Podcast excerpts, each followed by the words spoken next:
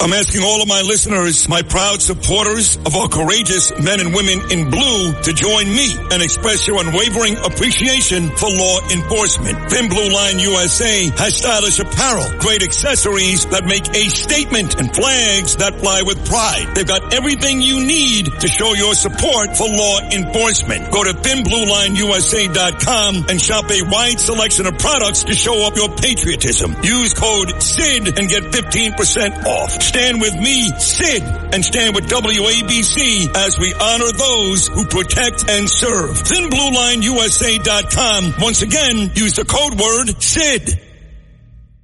This is Sid and Friends in the morning. 77 WABC. The former president of the United States, Donald Trump, is facing another potential federal indictment. Trump got a warning in the form of a target letter informing him that he is the target of the investigation for his efforts to overturn the 2020 election results. And that letter offers the former president a chance to testify before the federal grand jury that is meeting in Washington, D.C. And this criminal case comes amid an election season that is already heating up. I got the uh, letter on Sunday night. Think of it. I don't think they've ever sent a letter on Sunday night and they're in a rush because they want to interfere. It's interference with the election. It's election interference. Never been done like this in the history of our country, and it's a disgrace. What's happening to our country, whether it's the borders or the elections or kinds of things like this, where the DOJ has become a weapon for the Democrats, an absolute weapon. An American soldier is in North Korean custody after crossing the border from South Korea into North Korea. The soldier reportedly made the crossing without authorization, despite heightened alert over North Korea's nuclear program. One of our service members who was on a tour uh, willfully and without authorization crossed the military demarcation line. We believe that he is in DPRK custody. A stunning move by the top federal prosecutor in Manhattan. He says it's time to give up and name an outside entity to run Rikers Island. But Mayor Adams forcefully pushing back. It's time for the federal judge overseeing Rikers to bang the gavel and name an outside receiver to run the city's eight jails. But Mayor Adams says you don't need an outside administrator now that he's the boss. I am the best person in this administration to finally turn around the Department of Correction. We are learning much more about the investigation into the Gilgo Beach murder suspect. The FBI continues to find evidence not just at his home, but also hundreds of miles away. Investigators surround Rex Heuermann's Massapequa Park home and continue to confiscate evidence both here and at two storage rental units nearby. Teams from the crime lab and CSI say no end in sight the game gets really hard and you start to press and, and so you got to strike that balance. Uh, you know, you got to strike that balance between, you know, coming in, preparing, ready to compete, but also going out there and having fun playing the game of baseball. And that's what we gotta, we gotta find that balance and, and that's what we're searching for.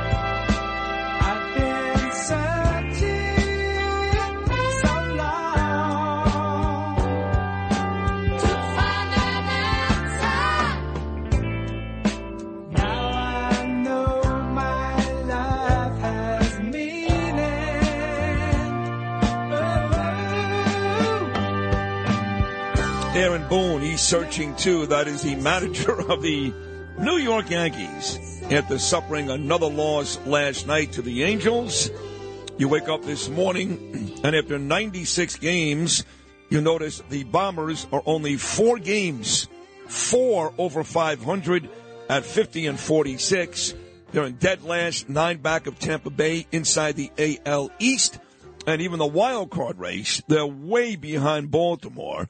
They're now two and a half behind even Toronto with Houston and Boston ahead of them. So it's a mess for the Yanks. The Mets did win last night, but they're six games under and still 17 and a half back and tied eight back with the Cubs in the wild card race with seven teams ahead of them. So they're not getting there. They're just not. And they almost blew a 7 1 lead against the White Sox last night. But the Yanks, that is truly disappointing. But it didn't bother me. You know why, Lou Rufino? I don't know. I had a great night last night. So it turns out I've got three sisters.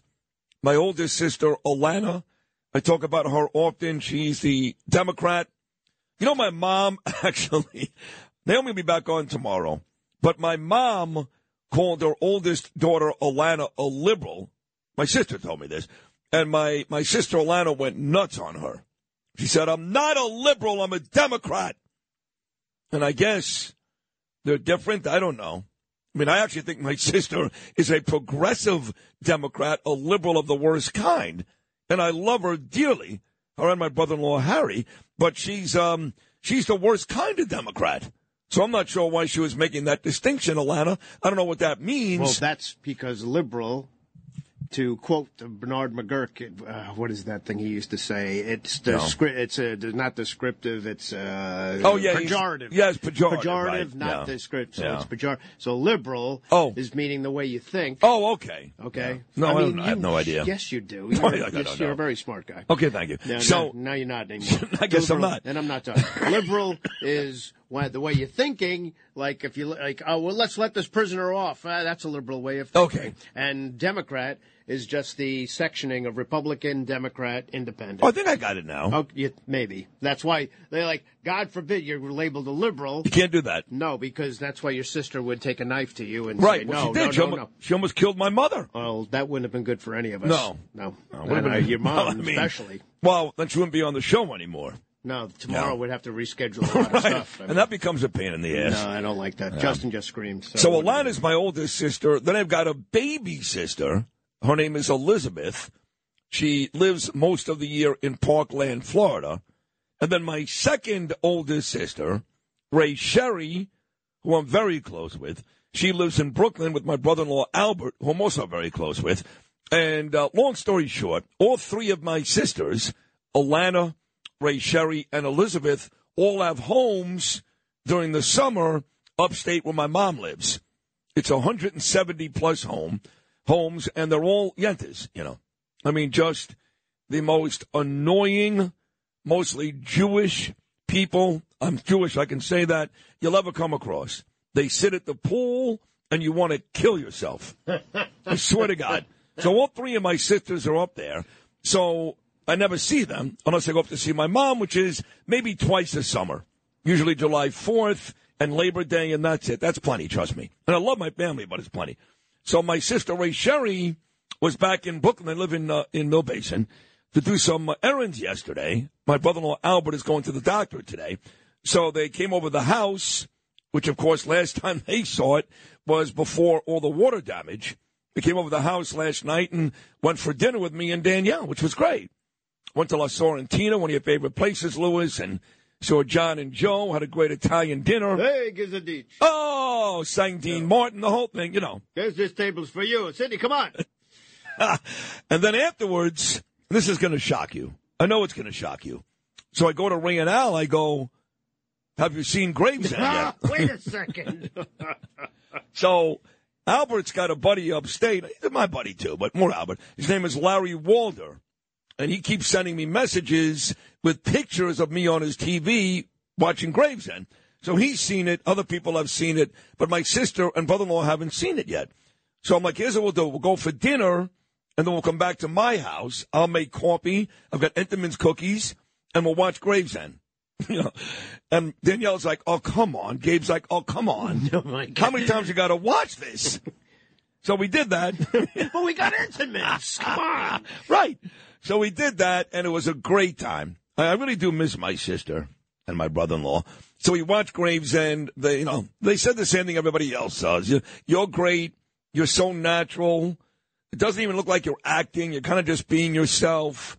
Then they compared me to some of the other major stars. They're like, you're better. Same conversation. And I go to bed happy because I need to hear that.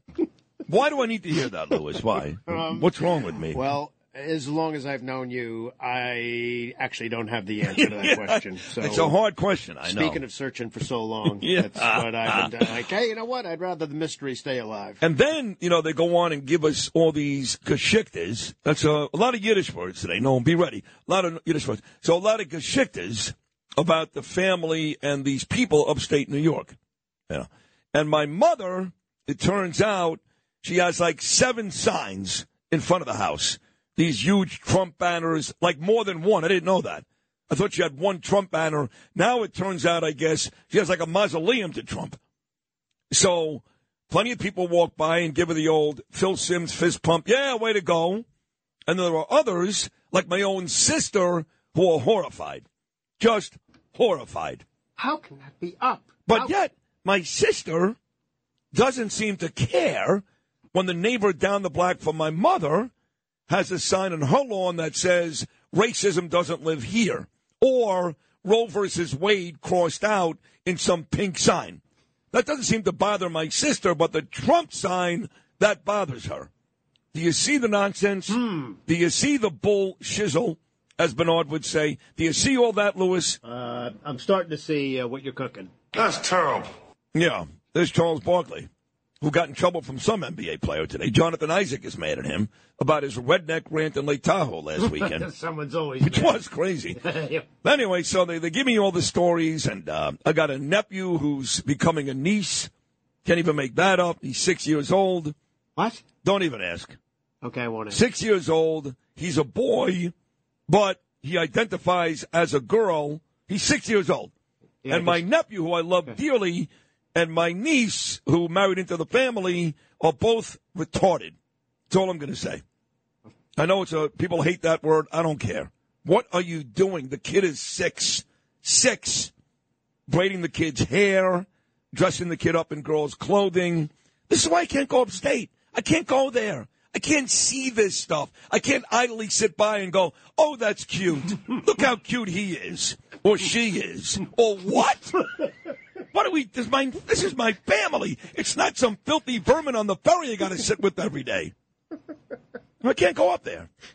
I miss my family, but I can't go. So that's ruined for you, that area now. Oh yeah, So you can't go. Yeah, no, I can't go. Can't go.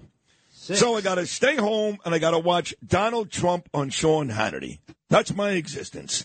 Can't watch the Mets. They won last night, but they stink. Yankees never win. Football is still a month away. I've already seen Gravesend 30 times. so now it's Trump on Hannity. And once again, Donald Trump was excellent last night, except guess what topic Sean Hannity brought up with Donald Trump? I'll give you one hint Scarface. I got it. You got it? Yeah. Play this, cut number two. Cut number two. The Situation Room is very heavily guarded. They know who, they know everything. The other thing, I have a great respect for Secret Service. I deal with them all the time. They are really incredible people. And Secret Service knows what's happening. They know what's happening. So uh, I think it's uh, very disappointing that after just a few days I was over. That's a big deal. Cocaine. Now, the cocaine, as they say, could have been worse. They could have gone to the the bioweapons. They could have gone Oh, to a lot of other Anthrax. things. But co- Begging you. cocaine's pretty bad if somebody's taking cocaine and making decisions. What if there was fentanyl in it? What if it was anthrax? Here he goes. Well, it could have Anthrax been a lot again. of- God forbid. It could have been a lot of things. And Yeah. Oh, no, have- but shut this off. What if you're a moron, my God? What if it was anthrax? Every night the same thing. It's not anthrax. He said it again. Yes, yes, Sean, if it was anthrax, as I said yesterday, that becomes a national security issue. That is a big deal. Cocaine is not a national security issue. Why do you keep saying, what if it was anthrax? You sound like a moron. You do. I don't care that he makes $30 million a year. I don't care that he's on Fox News and WOR. He sounds like a moron. No wonder Catsimatidis kicks his ass. Here's uh, Trump on Hannity last night encouraging early voting, saying uh, voting by mail and legal ballot harvesting, but also says a lot of these ballots are phony. If it sounds confusing, it is. Trump cut number one. My question is do you now encourage and embrace early and voting, voting by mail, and legal ballot harvesting? I do, but I also have to say something else because the one thing a lot of people, but this is important, including you, you, do. don't talk about, they also create phony ballots. And that's a real problem. That's my opinion. But they create but a lot of know, phony ballots. Has your mind shifted? In other words, I think if Republicans start out election day down 200, 300, 500,000 votes, that's, that becomes nearly impossible to catch up with. For some reason, Republicans always wanted to go out on Tuesday and they wanted to vote, and I respect that. I think it's great, and it would be great if we could get back to one day and we all the things that you said with one thing I agree else, with you. With voter ID, with voter ID, because the Democrats don't and want signature voter verification. How about this? They don't want voter ID because they want to cheat. You know, they want to cheat. They don't want voter ID. Even the Democrats, regular Democrat people, want voter ID, but the leaders don't because they can't cheat. The one thing we have to be very careful of is phony ballots. Everything you say is great, but they create ballots. That's my opinion, and that's the opinion of a lot of people. Will you encourage your voters, based on the system we have, to ha- go along with the system of early voting and voting by mail? Because I, I, will. I think if you don't, you, it's a big mistake. No, no, no. I will, but those ballots get lost also, Sean. You know, they send them in, and all of a sudden they're gone. Those ballots get lost also. The answer is I will because you would like it. But you know what? Can I be honest? For me, okay. But a lot. Of, I got to take a break. But Sean, a lot of bad things happen to those ballots also. They're sent in early, and all, all of a sudden, where are they? Uh, please. So, uh, I mean, I was begging both of them to stop at one point. Excuse me. but the big story, of course, is that Donald Trump is about to be indicted, arrested for a third time. Now, you know, of course, that the first two times, the ridiculous Alvin Bragg case, that loser here in New York City, and of course, you know, the E. Jean Carroll nonsense. What was uh, the document case was the second case. That was the federal case. But in all these cases, Donald Trump has gotten a bump and a large bump in his lead over Ron DeSanctimonious, and he's gotten a ton of money.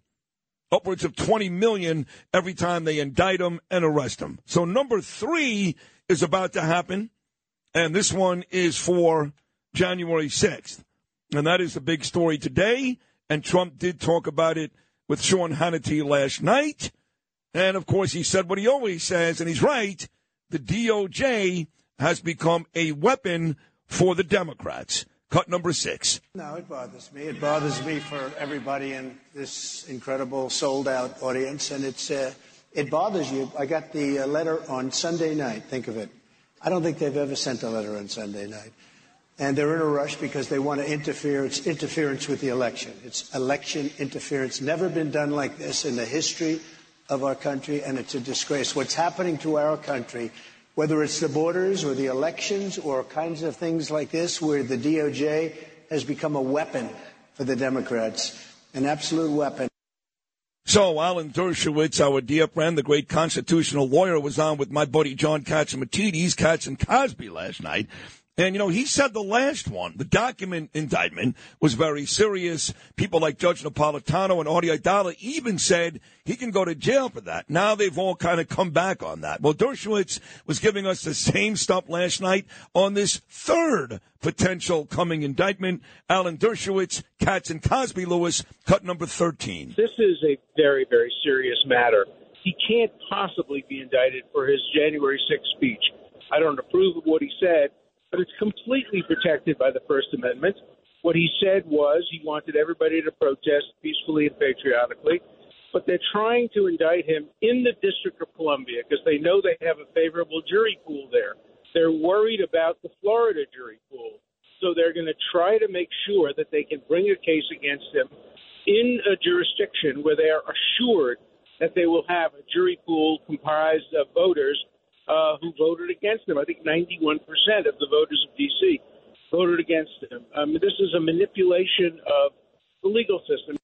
He's right about that. Those jury polls, New York, not good for Trump. Washington, D.C., not good for Trump. But of course, in the document case, Miami, very good for Donald Trump. Big guest list about to come your way this hour. Brian Kilmeade, Curtis Sliwa, and Rich Lowry. He's here on a Wednesday this week in the 7 o'clock hour. Peter King in the 8 o'clock hour. Daniel Penny's attorney Thomas Kenniff in the 9 o'clock hour. And one or two more surprises along the way. Chicago, Aaron Boone. I've been searching as we wrap up the first segment on a Hump Day Wednesday with me, Sid, on Talk Radio 77 WABC.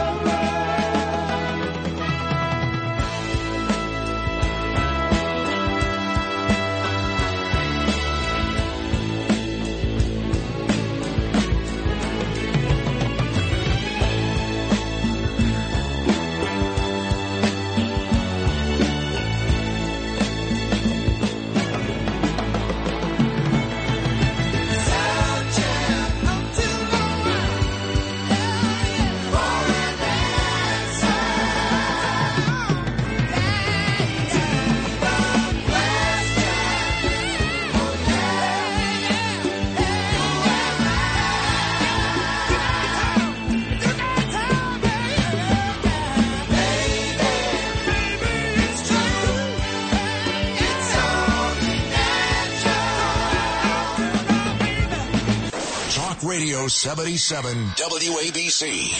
Entertaining and informative. This is Sid and Friends in the Morning. 77 WABC.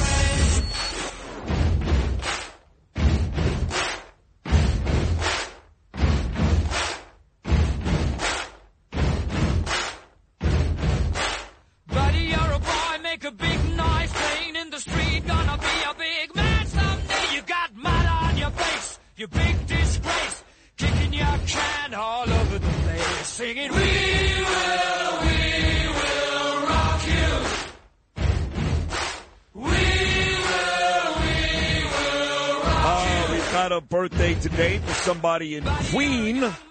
We will rock you here. it ain't Freddie Mercury. Brian May. Somebody. Not the same Brian May that played for the North Carolina Tar Heels and won the championship years ago. Brian May celebrating a birthday today. Lewis, tell us exactly what Brian May did for the band Queen. The guitarist and wrote a lot of the songs. Oh, he did? Yeah, he wrote that song. Big deal. Brian He May. did. 76. 76, like everybody else. Yeah. Somewhere between 73 and 83. And everybody. Yeah. Yeah. Well, happy birthday to Brian May. We've got a bunch of guests stopping by. You know, um, my brother in law, Albert, who I'm very, very close with, he's like a brother.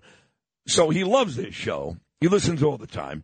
He is diametrically the opposite of my other brother in law, Harry. I've got three, Michael too, but Harry is a Democrat and Albert is a rational, a rational, reasonable human being, you know. And Albert told me yesterday, he said, I love the show. I listen all day, every day. He said, for what it's worth, I believe the best hour of the show, and I've been told this a bunch the last couple of weeks. I'm not exaggerating, a bunch. He said, I believe the best hour of the show is the 6 a.m. hour. He said, it's funny. I keep hearing that. Well, wh- why do you think that? He said, well, I love all the guests. I love Curtis. I love all the guests. He goes, but when you talk about all the topics and then throw in the family stuff and the sports, I find that to be most engaging. And he said, some mornings, because he's retired, I don't wake up till seven o'clock and you're already into the guest part of the show.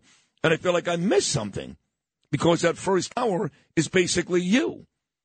So I'm telling this story right now, and Lou Rufino is nodding his head up and down, yes.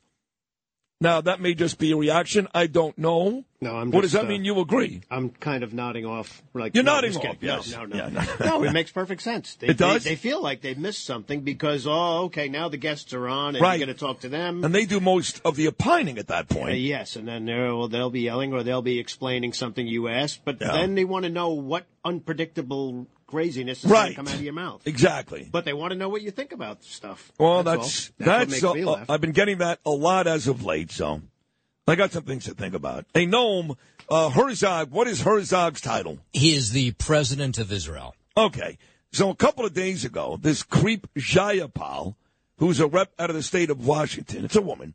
She comes out and says Israel is a racist state.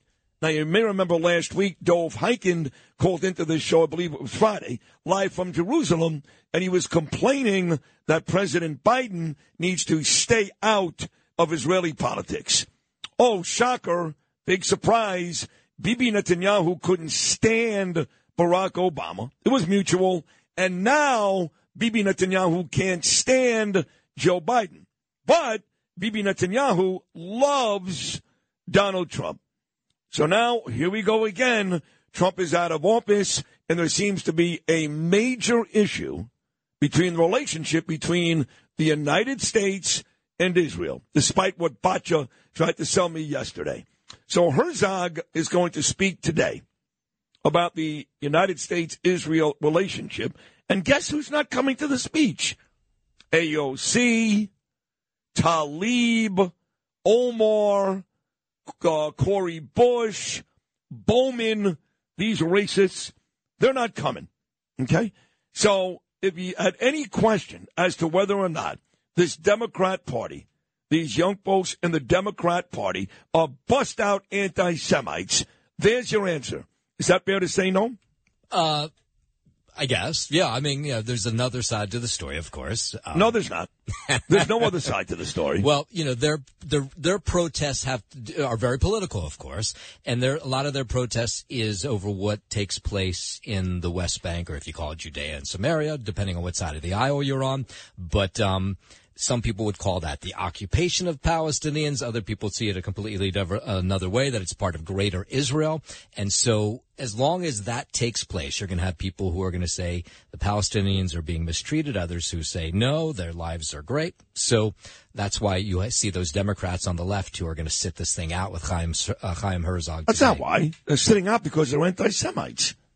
Every one of them. They may be. I don't know. I don't well, know you don't know. Every one of them has said something anti-Semitic. Every one of them. Every one of those folks I just mentioned has said something horrible, including AOC, about the Jews. She once compared the camps, she called them, the detention camps in Texas to Auschwitz. You understand that, right? Yeah, that's pretty intense. Okay, so you want to go over what Tlaib said in the past? No, I've heard. Okay. You know, I remember her comment about the Benjamins and Jews. I right. That every one, yeah. one of these people, every one of them, including some black ones, Bush and Bowman, who are racist and they hate the Jews, have said something nasty about the Jews. So what what you said is correct, and you're very smart. You know the the whole you know the whole relationship. This one is very simple. They hate the Jews. That's it. The Democrat Party hates the Jews. That's simple. I know you don't want to hear that because you're a Democrat, uh, despite what you play on the air. You, you know, with AOC, of course, her a large part of her district is pretty Jewish. Yeah, no. Well, Jews are morons. People like you, for example. You're a moron. You know, I mean, my brother-in-law, God bless him, Harry, his parents had numbers on their arms. God rest their souls. Joe and Henya. They met in Poland. They went to concentration camps and actually met again years later in the Bronx and got married. That's a His, great story. It's a great story. And these Democrats vote for these Democrats who hate the Jews. I don't get it. Donald Trump did more for Israel in four years than the last eight presidents combined. That's a fact. That's not Sid's opinion. That's a fact you guys continue to vote for a party that time and time again maligns the Jews, treats Israel like they're a bunch of racist pigs. I just don't get it. What am I missing, Noam? Explain it to me. Uh, because I think for probably a fair amount of Jews, Israel isn't their number one topic when they go to vote. Oh, is that right? Yeah. Yeah. And why wouldn't that be the case? Maybe there's just not that connection. There's not that connection. No. Jewish people. Yeah. Yeah. What other connection do you need? I'm just curious. well, it is the Jewish and, homeland. And, you said to me that, hey, I'm American first. Right. I'm not saying if you live in Great Neck, for example, like my friend Abraham, that Israel should come first. I'm not saying that. In fact, some of the Jewish people, I get a little upset when they put Israel before America when you're living in the five towns. But it should certainly come second. And it should bother you when people you're voting for malign that beautiful country. Jews are still persecuted all over the world, get their asses kicked by blacks every single day here in New York City. What's your answer to that? Uh, I don't have an answer to that. Yeah, Trying no. to sound like Joe Pesci and Yeah. I mean Henry Hill and Goodfellas. To Noam's- Muttering, stuttering prick.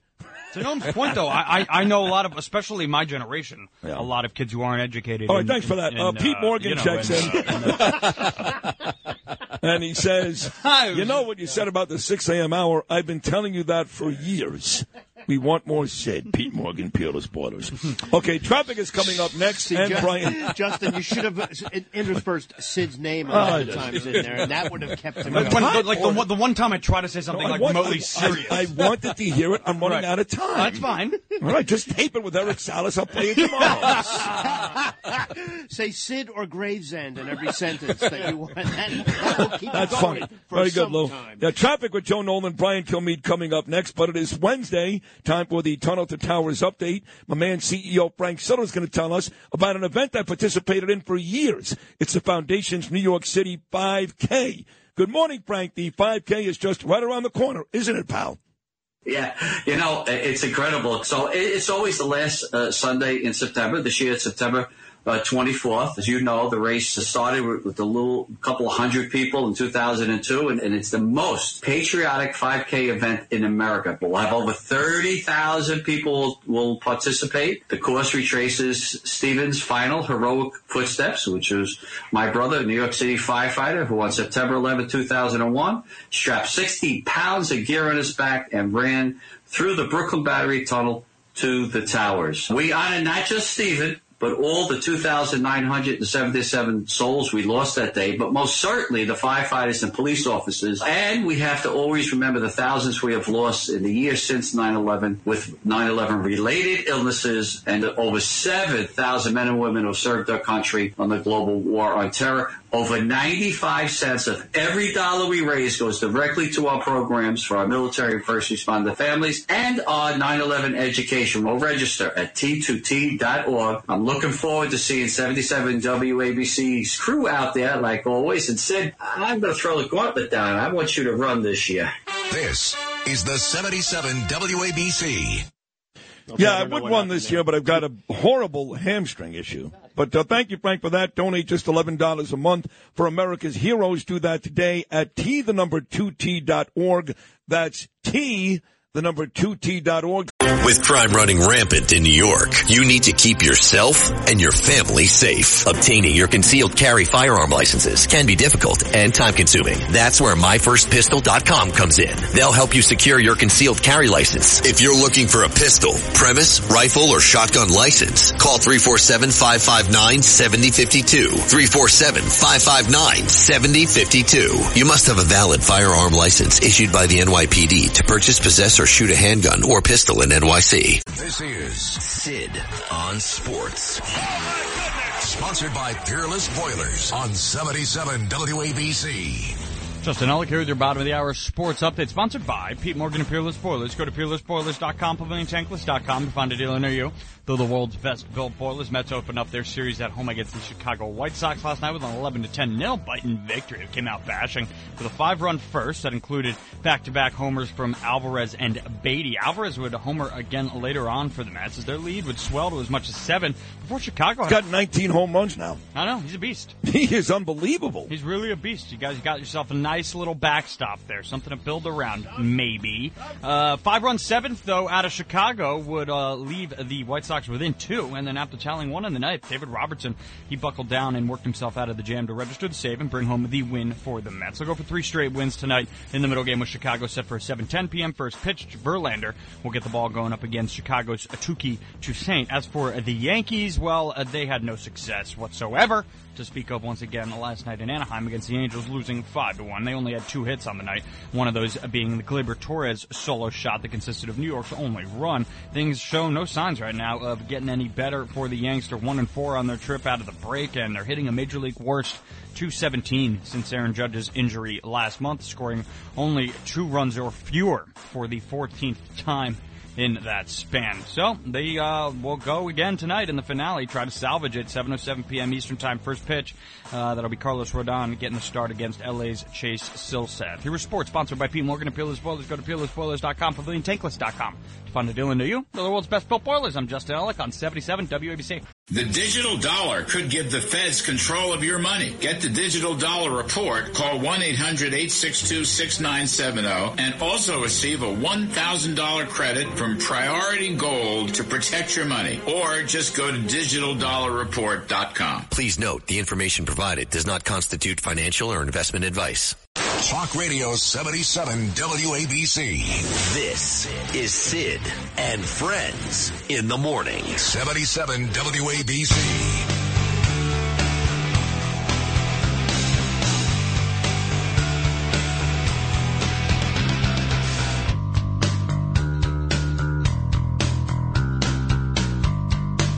Coming up after me, as is the case every weekday morning here on Talk Radio 77 WABC, is the great Brian Kilmeade. His show here is terrific, of course, also helps with Fox and Friends, one of the three hosts, every morning on Fox News, and his own show, which I've guested on many times, and I love every Saturday night, 8 p.m. Fox News, One Nation which I'm waiting to invite back. It's now been a couple of weeks. That's fine. Here he is, my good friend Brian Kilmeade on a Wednesday morning. Good morning, Brian. Uh, what's going on, Sid? Well, there's a lot going on, obviously, Brian, and the, the biggest story here is the Gilgo Park murder. Allegedly, they've got him. He's the guy, and they arrest him in Massapequa Park. Now, I've never been to your home. You've never invited me, to be quite frank. But uh, people tell me that you live very, very close to where Rex Heuermann lived all these years. How close are you yeah, to his mile house? away. One Yeah, mile. a mile away. It's unbelievable. And uh, this guy in a dilapidated home, yet he's an architect. I think it's going to get into double figures when they start tracking it back. The fact between they pull out 200 through 300 guns, uh, unbelievable, and a grenade. Meanwhile, he evidently strangled all these women, not even using a weapon. A couple of weeks ago, I don't know if you've been there, this Brady Park on Long Island. Some girl came out and said that she was jogging and this guy was harassing her. And when she saw the paper, she says, This is the same guy. So this guy was about to hit again, which I heard they were tracking him for weeks just to see where he's going to go, if he's going to lead him to more evidence. How'd they let him go in the woods, in a park? I mean, he could have grabbed this other girl. The guy's a monster. He's six six. They say he's at 270. Uh, you know, you see the video. You see him surrounded by, I think, two dozen FBI agents on his arrest, and he's on suicide watch. First question: Is it in? The, is this going to be covered in the news? So how how deranged is he? Yeah. Well, that girl actually that you're talking about ended up calling 911. And just to further the point about how he was ready to act again, I had heard they did not want to arrest him at his office last week. But like you said, they were nervous he was going to do it again. He actually went back to the phone store to get more minutes on his burner phone. And you know, he had seven burner phones at one point, which is for every one of his victims. So not just lurking in the park, but getting minutes on his phone and doing the same behavior he had been doing when these other girls went missing 12 and 13 years ago. So you're right. It seemed like he was ready to do it again. They jumped on this guy and uh, got it done. But there's a lot of issues about Suffolk and Nassau County. Why, why the Suffolk County, uh, the county did not get the FBI involved till 12 years later. I've got Curtis Sliwa on this show telling me that some of the officials were involved in a prostitution ring, which, by the way, you know, the police commissioner and the DA in Suffolk County ended up in prison. So there's going to be a lot of ugly stories around this story to go tell you why it took 12 or 13 years. It wasn't all of a sudden Ray Tierney and Rodney Harrison had an epiphany. It was more like for years and years they let this thing lie. Why was that the case? Well, they they talked about lack of coordination. The fact is, one of these pimps came out and said, "This guy's got an avalanche. He's a huge ogre. He looks crazy." And he says uh, they came out and they, there was no no follow up. I've also been tipped off that people have said that there was no cooperation at one point between Nassau, Suffolk, and State and the FBI. They all were at each other's throats. And when the new commissioner came in, Rodney Harrison, he said, no, let's just start fresh. And Tierney said, let's just start fresh with this. So uh, I always trust Curtis Sliwa. He's going to get to the bottom of it. He, he has all these people on his speed dial. But we'll see where it goes. I just, I wanted to I mean, I cannot believe two weeks later we're still stuck at three. I think this is going to get beyond Oh, yeah. even the Gilgo Yeah, guy. so do I. I Uh, mean, it's going no to be doubt about it. right. They're looking for four, but uh, there may be as many as twelve to eighteen bodies missing. And what's odd is, you know, these uh, these serial killers. You got Shulman, you got Joel Rifkin, you've got this guy now, and what do they all have in common? They all live in Nassau County, but they commit the murders and dump the bodies in Suffolk County. How about that? It's weird. And the thing is, in Massapequa, you go to Tobay. You know, if you want to go to a general beach, state beach, you go to uh, Jones Beach. No, like you, you don't really go to Gilgo unless you're up to no good. I mean, I'm not saying that everybody goes to Gilgo is no good. There's an outdoor bar there, and people like that, especially boaters. But if you are in a car, well, almost everyone in Massapequa would choose to go to Tobay, it's the town Oyster Bay Beach in Suffolk County. I mean, that's where you go. So go to Gilgo, you, you you're hiding something. And this guy, I just can't believe it. You know, think about his kids. One of which, according to a neighbor I talked to yesterday on television, has special needs. Yeah. So, and then the wife, where is she? And then there's the second wife, whatever the first. I, I don't know. Maybe Yeah. there's a good explanation what happened to first, uh, but they say it's his second wife. And then what about the other kid? You know, so you, those lives are, are ruined and Oh, they're yeah. going to have to evacuate. So this is, you know, the, you know, for the longest time, Massapequa was known as the Baldwins and Seinfeld and Baldingers. Through all three brothers playing the NFL at the same time, made history. Um, and now all of a sudden they're going to be known soon for Buttafuoco and, and this serial killer. That's true. You're right. How uh, Alec Baldwin must be very jealous this morning. Uh, to wrap this thing up, you know, the wife has maintained she knew nothing about this, and and yet this guy may have had as many as 300 guns. I know Rodney Harrison told you 200 a couple of days ago. Now they're saying 300 guns in a safe downstairs. So the public is uh, doesn't believe that she had no idea what was going on when her husband was stockpiling that much firepower. I disagree. I think you can hide that stuff from the wife really anytime you want, but it does seem a bit suspicious, no? Yeah, I mean, my goodness, uh, I there's there's so much bizarre about this guy. I know people that sat next to him in homeroom in junior high school. He was weird then, but not many people say, "Well, probably possible serial killer." Meanwhile, he lives in a. One clue would be the house is a wreck, and he's an architect. I mean, if you're a successful architect going to Manhattan every single week, you can't you can't afford a bucket of paint. You can, you know, you can't put up a you can't put up a, a piling. You can't fix a garage. I mean, how does that make any sense? You between the border, you could get people over there in two seconds. Hey, I'll design your house for free. Come over and uh, build up my house. Put a second floor on. I mean, that's what they do all the time in that business. So you just know this thing's going to grow. And I feel bad for the people in the neighborhood because they can't even walk out their front door. There's dozens of police crews. For this guy, uh, for this gentleman to do an interview with me yesterday, he had to sneak out the back of his house. He said it's. Uh, I had to wait for the sundown. I have to move my dentist appointment tonight so people don't see me leaving, so I don't have to do an interview. So they've totally make it this like the Amityville Horror House, and as you uh, as you know, that is one town away from this, from Yep. Massapequa. Yep, that's right. Brian Kilmeade on after me, 10 o'clock every morning here at WABC, Fox and Friends, and his own show, One Nation, 8 p.m. Fox News on Saturday night. So my friend and yours, really my friend, Donald J. Trump, about to be indicted for a third time, arrested for a third time. This one is January 6th. We knew they were all coming. We're waiting for Georgia as well.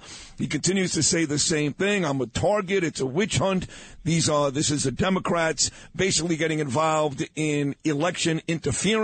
He's not backing down. And for the most part, outside of one state, his lead continues to look like it's insurmountable. Here it comes. Trump indicted again. Your thoughts? Uh, well, he made ten million off the Alvin Bragg indictment, six million off Jack Smith's first one, and we'll see what he makes off this one. Overall, the bigger story I thought was Florida. They're trying to delay their trial to after 2024 in front of Aileen Cannon, who Trump appointed. And initially, reports from the Wall Street Journal reporter in the courtroom said that they seem to be siding with the defense, saying, You've got to give me so many documents. We don't even have security clearance. I can't even look at them. So Jack Smith says, Let's just make it December. And the defense says, No, we, we can't make it December. We, we, don't, we can't do it. We're not going to be ready. So we have another court case too in February, Alvin Bragg. So let's see if it gets close to the election. I think you got to punt it. But if they are going to try to do this next year, Trump turns around and says, "Hey, what about New Hampshire? What about Iowa?" And then the question is, should the judge care about that? And I think that election interference does matter. I mean, uh, you know, interfering on the front runner or the nominee would matter if this guy goes and gets the nomination. So that's going to be key. And the other the other story here on January 6th, as Ari Fleischer said yesterday, I thought brilliantly. He said, okay, he was upset with the election. He did not believe uh, he lost. So please arrest um, Hakeem Jeffries because she said Stacey Abrams really won Georgia and, and Brian Kemp's illegitimate. We arrest Hillary Clinton. Hillary Clinton also says that if Donald Trump knows he's illegitimate, the Russians put him there. And all those objections that stood up when Joe Biden was vice president had to be gavelled down. Everybody had to he had to gavel down and just end it when they had the ceremonial, uh, you know, officially making the electoral victory for Donald Trump. So everyone was screaming then. So arrest them. So if it is just you don't like what Trump did and how he acted, but now you have to, you're going to have to say that Trump scripted January 6th? Really? Does anyone believe he scripted January 6th? No, no rational person believes that, but the Democrats have convinced themselves that's the case. And talking about Biden, the IRS whistleblowers, as you guys have been promoting for days here, Brian, they're about to hit the uh, Capitol Hill today. The committee about to talk to those folks, and what are your thoughts? I keep asking everybody the same thing, whether it's Comer or Nancy Mace or Jim Jordan. Do you think eventually these folks are going to get Joe Biden, or do you think, as has been the case with most of these Democrats, a lot of smoke, a lot of fire, but nobody gets burnt? I think it's getting closer and closer to real. And I, I kind of laugh when people say, well, show me the crime. Excuse me. This is an investigation. Where he's not saying that he's got a conviction yet. But would you rather him just keep his mouth shut and say, I'll see you in six months? He's saying, this is what we found out. Here are the bank records. We don't have answers. Here are the whistleblowers. They're coming forward uh, next week. Devon Archer, a business partner, will come forward next week. So they're telling you what's going on, and then we have people just say, well, where's the crime? Excuse me. Let the thing play out. Where's the crime? We are seeing a whistleblower, the second whistleblower, a Democrat, happens to be gay, came forward and backs Gary Shapley right away. And he says he's going to be testifying about that behind closed doors because he wants his identity kept secret. And then Devon Archer knows everything that's been doing, going on, knows about the big guy as much as Tony Bobulinski knows about all this stuff. So he's going to be coming forward next week. Is he going to take the fifth? Or is he going to jail looking to do less jail time? He is going to jail. I'm not sure exactly what he did. Um, something about embezzlement. But he could honestly say, yeah, of course we knew that Joe Biden was getting money and then it's case it's case closed. You're going to see Devon Archer just says, and here it is. And I, I just think that just watch this. It's not that complicated. A guy set up a bunch of shell companies to take money from other countries, and the only service they gave was Joe Biden's access to policy and people. That's the only that's the only asset the Bidens have. That's not complicated. So for undecideds and independents and moderates listening right now, don't get caught up. This is not hard like Whitewater and what is a land deal in Arkansas. And what, this is easy. It really is. All right, 60 seconds to go. You're a great, great host with the politics and the news, but you're also a terrific sports guy. And uh, the Giants are one day removed from not giving Saquon Barkley a long-term deal. Now, I think he shows up week one against Dallas. I think he sits out all of training camp, doesn't play exhibition, but he's not going to forego $10 million. So I think week one he shows up against Dallas, but he certainly, it's a sour taste in his mouth about New York, the Giants, and the football organization. Do you think the Giants did the right thing or blew an opportunity? Well, look, the, the, it's not about the Giants being cheap. It's, it's where the money's going to be spent. You got this cap. So anyone who says the Giants don't want to spend money, that's it's not the Cincinnati Bengals. We know that. So the Giants want to spend money. They value the guy as a leader, but in this in this league, running backs don't have the value they used to. I still remember when Joe Morris held out and the whole city, the whole city was on and needles. How could you play without the number one running back in the league? And he came back and he got he missed training camp and he got hurt. They all get hurt when they come back. So I think Saquon for ten million dollars I guess, will play, but it's amazing to me how close they came to getting this deal done, and he held out.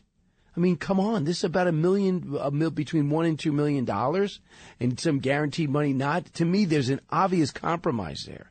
I don't, I don't know why it's worth it to hold out like this, because this is the story. Every big name running back is still looking for a contract, because with this pass oriented NFL that the NFL legislated in uh, into into the um, you know into action, that running backs are not as valuable as they were when we were growing up. Remember, we always knew who had the rushing title, who had the all-time mark.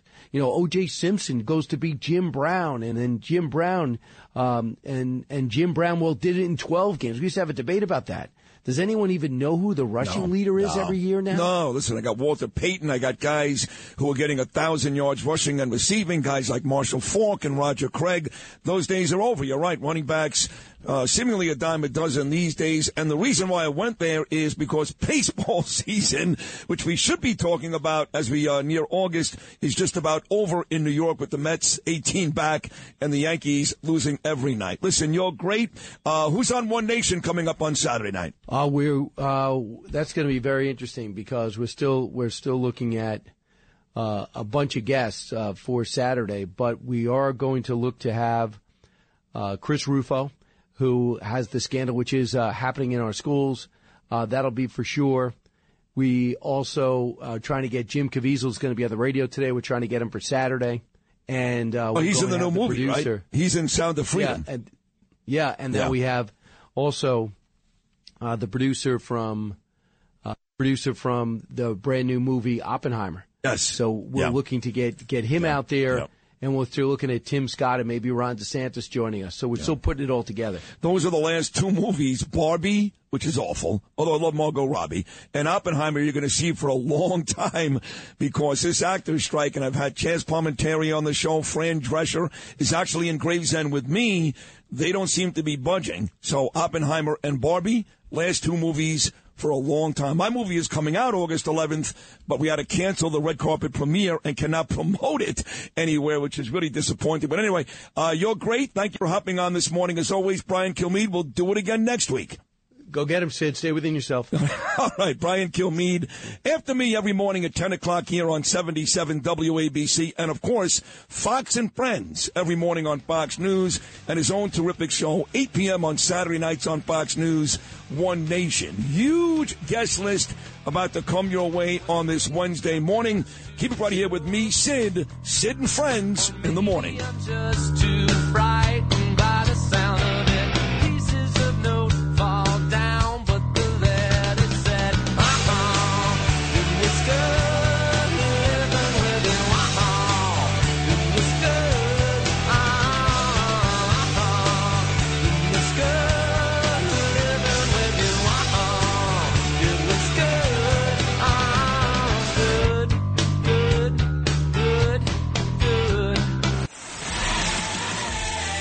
And Friends in the morning. 77 WABC. When we first moved here, we came from Astoria. And we're not used to having backyards. So my wife would sunbathe in the backyard occasionally. And my wife is a beautiful lady. I remember far too pretty for me, for the likes of me. But uh, he would he would stand over the fence because he was a tall guy, 6'4". He would constantly say he was 6'4", 250 pounds. And uh, he would try to start conversations with her. And uh, I was a fireman in New York City, so a lot of times I wasn't home, most of the times when he did this. And then my wife finally told me a few times that, that she was getting creeped out a bit by him. And uh, I had a conversation with him with, it wasn't pleasant. It wasn't a pleasant conversation. We, we, you know, we spoke pretty harshly. But um, he, he didn't get aggressive or anything, and, and since after that, he never did it again. All right, that is Etienne de Villiers, somebody that Brian Kilmeade interviewed on Fox News yesterday morning, the neighbor of Rex Heuermann, who said this uh, pervert creep would basically stand over his fence and watch his his account, his beautiful wife sunbathe. No big shock there. It is uh, just after 7.05. We do this every weekday morning. Happens to be my brother-in-law Al Baker's favorite segment. That is the icon, the legend Curtis Sliwa. Big ratings every afternoon on this station, noon to one, all weekend long on the overnight shows. But of course, he does his best work right here with me every weekday morning. And um, everybody who stops me now says the same thing. Curtis is doing such a great job. You're the one first. First, I know Frank McKay got credit from uh, Audie Idala a couple days ago. No, no, that's please, minor Right. leagues, minor Please. leagues. You were the first one to talk about the former DA, the former police commissioner.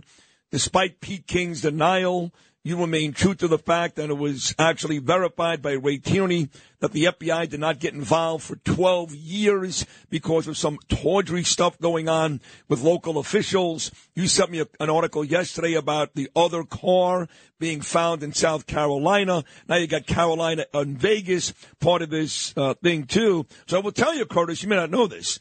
There are people at every network across this country paying very close attention to this specific segment because say what you want, you've had details no one else knows and or no one else wants to discuss. Well, first off, uh, Brian Kilmeade might as well be his own guest because he lives right next to the, the guy also. One mile away. Exactly. He told So- me uh, 30 minutes ago I live one mile away. He should interview Yeah. himself, right? Yeah. But anyway, all these people were in shock, right? Um, I, I couldn't believe it. Look at that house, right? And then we have Rodney Harrison, the police commissioner, who they brought in from New York City, who said, I believe the wife that she had no idea that he had 300 guns in the I, basement. I believe it too. I mean, there are a lot of wives. They just go about their day. They're half dead, and they don't know what happens. Sure. That's true. A lot of these Sure, killers, sure, the wives have no idea. Yeah, why did he get burner phones, right? Uh, Guys get burner phones to, to make sure they got the gumadas Yeah, on the I side. Come on, guess. Sid. Let's not be But, naive but even here. if the wife knew, so what? What's the difference? What was she going to provide? is anybody with 300 guns in the basement is a crackpot screwball. By the way, he had a carry permit.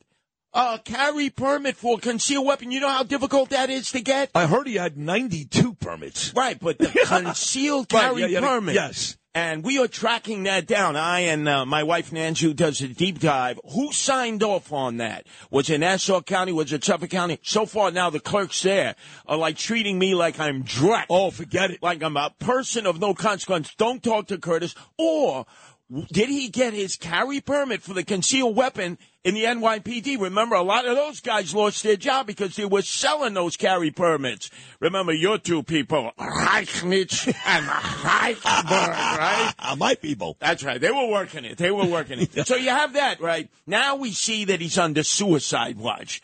I, I said that. No, that's a formality. Yeah, yeah. He's Let- never said, I'm going to kill myself. Every person who's involved in this and goes away, initially, everyone, a formality, Wait they're under suicide Wait a watch. second. This guy is so connected with everybody in Suffolk County. Remember, he was their architect. I know that. You got to understand, he actually did work for a lot of these guys who ended up killing themselves as a result of the craziness that went down yeah, but, there but, but, but, Oak but, Beach. but, but I know we, we talked about that, and again, you were the one that, that uh, opened this up to the public, so congratulations. But whether it was Burke or the former DA, it's not like Heuermann was hanging out with these guys when they were doing some of that alleged, alleged tawdry stuff at Oak Wait a Beach. second. Come on. Are you so hopelessly naive? So here you have this little gated compound. They're ordering in escorts across state lines and they're paying them a premium dollar because they've already gone through the menu of items that they want the young ladies to perform in. And we do know that some of those items were very, very sick. And we know Heuermann was a sick guy because he used to watch torture porn on the internet. And I think Shannan Gilbert is one of those examples because, as Right. you told us, said she came in from Jersey Everybody City. likes to say torture porn, but there was also snuff films. Snuff films. Well, they, snuff films, if you don't know what that is, they actually kill the girl at the end of the film. For real, they actually kill her. And the police uh, chief, remember Burke, the guy who was engaging in prostitution when he was a sergeant in the Suffolk County Police Department, in the marked cars, in his uniform, doing all kinds of weird, bizarre things to prostitutes. And w- what did Steve Bellone do, who came in as county executive? Well, you know, we're not going to kick you out. We're going to kick you upstairs to Peter Principle. You're going to be the police chief. Now, the guy who has escaped all attention, and I'm the first one to bring it to everybody's attention, is the former police commissioner, the guy in charge. Police chief is only number two. Rodney Harrison, they brought him in from New York. He is the police commissioner. He's in charge of the police department in Suffolk County, which numbers about 2,700. It was Richard Dormer. Richard Dormer was the one who prevented the FBI from coming in. Why did he do that, Curtis? Richard Dormer was covering up for everybody, including himself. Now, you're hearing it exclusively here. So, Richard Dormer lived up in the North Shore where many of these guys are very affluent, connected with businessmen, politicians, and top cops. And he was an Irishman. He was actually born in Ireland, and he, he played soccer with a lot of his fellow Irishmen in the age of 40 or 50. Well, guess what? He would go down to that love shack in Oak Beach with one of his soccer player males, and then all of a sudden engage a female in a uh, threesome. So you're saying, and you know this for a fact, that the former police commissioner before Rodney Harrison, Harrison, Suffolk County, Pat Ryder, Nassau County, the former police commissioner with a soccer buddy did threesomes with these prostitutes in that gated community not far from where the bodies were found. Not only that, he had a predilection. He was into bondage, which is exactly what these other Oh, but guys. how do you know this? Well, you have to have inside information. I understand that. Now, you know how he did these hookups back then because you really didn't have the internet, you didn't have the computer like you have it now. You, all you got to do is touch one button and uh, you're introduced to a world of decadence, debauchery, and you're saying, I can't believe that men and women could do that to one another. So he would put the personal ads in the Village Voice. Remember how guys oh, would look? The, the last couple of pages of the Village Voice were really sick. Sex I mean, ads. I mean, because you know, 'cause I know the feds. Uh, for example, there was a, a website years ago. It was called Backpage.com. That's right. That was They, that. they shut it down. Right, but Backpage.com followed up on what the Village Voice did Yes, yes. in hard copy. So I'll give you a typical Backpage Village Voice personal sex ad. Are you a struggling young female who is attractive and slender and you want to consider becoming a mistress? If interested, this can be financially lucrative to you. I am an independent male, 35, and I want to meet you. Now, what you had to do though was you had to write to the person, put in a photo, put in your phone number, and it would go to a post office box. So there was no way to trace you. So this guy at that time, Richard Dormer, Suffolk's former top cop, when he closed down the FBI to get involved, because remember, it all started in 2010. He was there until 2011.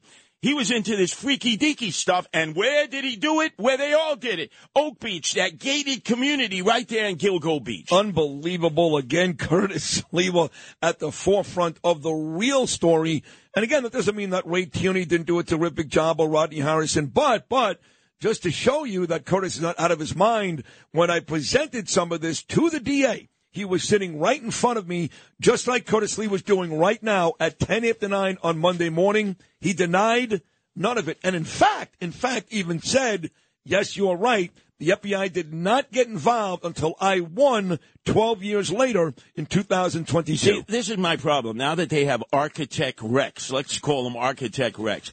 You know some guy from MS-13 who's in that Suffolk County lockup is going to take a shiv and put it right underneath his rib just for the well, they, they credibility. won't put him with anybody Oh, else. come- uh, no, they got to they got to they got to put him in. How many my times have you been locked up in county jail? Me? Yeah, Twice. Twice, right? Yeah. I think I got you by 10. I've been in county jails I know, but, over but the we didn't commit one of the most heinous No, murders. but you don't. uh, Jeffrey Epstein wasn't hanging out with the population. I understand that, but let me tell you something. You want credibility as a prisoner who's already going to be doing triple life without oh yeah, parole, you get MS-13. credibility, but you got to get to him. Let me. You make it seem that these guys. No, I know. Listen, don't forget that former cop who beat the living daylights out of Epstein, nearly choked him to death. Yes. Right before he died. Right. He got to Epstein. Exactly. So it does happen, yes. Yeah, and by the way, in Suffolk County, there's a reason you want to get rid of Architect Rex because he knows what all these men of power and influence were doing. Back then, it may still be doing. And by the way, Steve Bellone, you may be the outgoing county executive in Suffolk. You were the town supervisor of Babylon, which was that area happening. I'm on your case, Steve Bellone, because you have been suggested to have been involved in all the peccadillos and some of the freaky deaky activity that was taking place in Oak Beach. I haven't proved it yet. But you're working on it. I'm on his job strap. All and hey, Vincent DeMarco, Suffolk County Sheriff at that time. You and I, we need to sit down and talk, Vincent. You know, I've known you for years, but Vincent, you can't act like you didn't know what the hell was going on. He was the sheriff? The sheriff. That means he was in charge of the You lockup, know, the courts. This whole conversation, you've now put five or six names out there. Yes. And you talked about how you're worried that Rex Heuermann may be taken out in prison because he knows too much. Yes. I want to put a poll. No, I want to put a poll up on WABC.com. Who gets murdered first, Rex Heuermann or the guy telling everybody about all this, Curtis Sliwa? Who do you who do you think more people want dead this morning? It might be a very close call. Yeah. But you know, see, there would be a line like at a Oh, bakery on Sunday where you'd have to take a ticket to wax I mean, that- the mob wants to kill you. Yes. Still, still. Yes. I know that for a fact. Uh, now you got all of Long Island wants you dead. Absolutely, Nassau and Suffolk. Uh, Peter King probably, you know, will Oh. hire an IRA gunman Oh, to guys- take me out. You guys seemingly were making up last Oh, week. we were. That is dead. It's over. Peter King, though, look, he knows all these guys. I understand. He wants well, bygones, let bygones be bygones, but I don't forgive, I don't forget. There are a lot of men who were involved in this activity, may still be involved in this activity. We have to save the potential victims in the future. And we have to solve all these unresolved killings because I don't want them to slam the book on this because they say, oh, it's, it's over. We got well, architect they're Rex. saying now that they they're not uh, particularly confident that this guy did all of those killings. He didn't. He didn't. There's at least one more killer out there, isn't no, there? No, there's more than one killer. Sid, Long Island is the home of serial killers and the home of serial killings, even more so than California. I, uh, that, that's a fact. So, how many more killers do you think are out there? Three. You think there are three more? Yes. And do you have any evidence or any any any rumor that points to three? Nancy was raised in Suffolk County, Bohemia. She knows some of these people. Wow. All right, we'll get to Johnny Bench and the anti-Semites tomorrow. Don't forget, Curtis has more on this on his own spectacular show, which gets great ratings, noon to one every weekday. As always, Curtis Sliwa, magnificent job. Thank you. Curtis Sliwa, folks, right here on Sid and Friends in the morning. We'll be right back. Oh, what a segment on a Wednesday morning.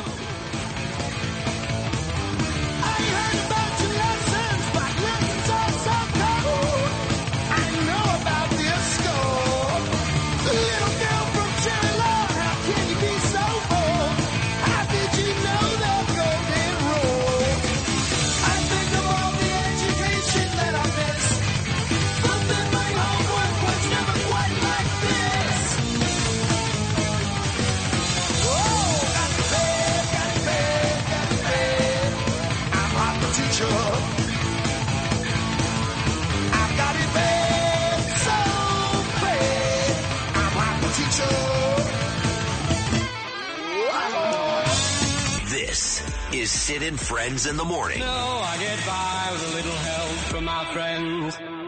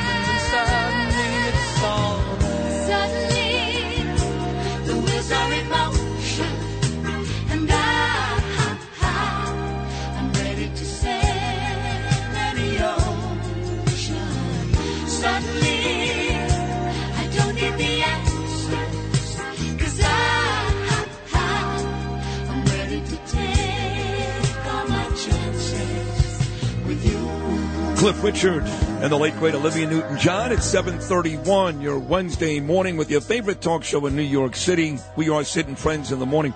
Got uh, a couple of great guests about to come your way. Off to a terrific start already with Brian Kilmeade and Curtis Sliwa still to come. Rich Lowry, Peter King, Thomas Kenniff, Michael Goodwin. So keep it right here. Do you know this story, Lewis? Miranda Lambert, the I Man used to love her. He used to uh, play that song, which I happen to love too. The house that built me. Yes, very good. Yeah. Was that Miranda? Yes. Yeah, yeah. She was married to Blake Shelton. Yeah. And then Shelton left her Yep. for Gwen Stefani. Yep. And broke her heart. But I guess there was a con- yeah, there was a concert that she was doing last week.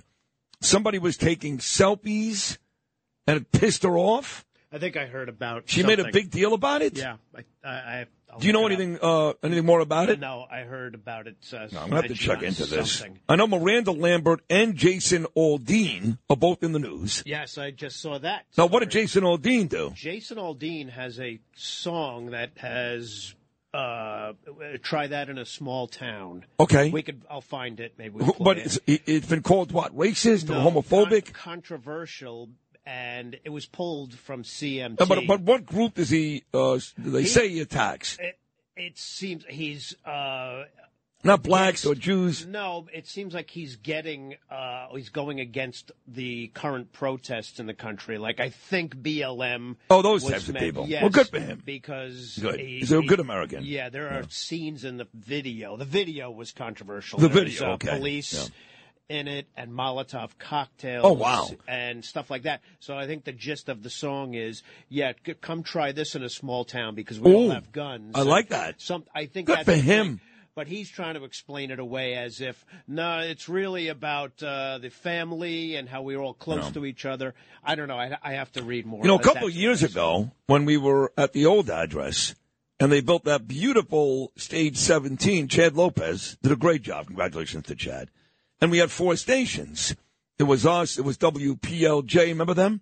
It was some urban station, which they stole for about two dollars, and uh, a country station, Nash, which was a big deal.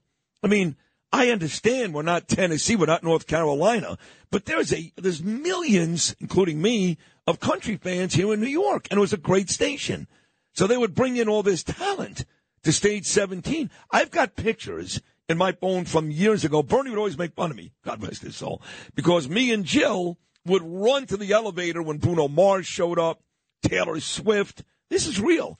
I got pictures of me and Janet Jackson, me and Sting, but specifically one year, it was my birthday, April the 19th, and Jason Aldean performed on stage 17 for about 50 people. It was mostly us.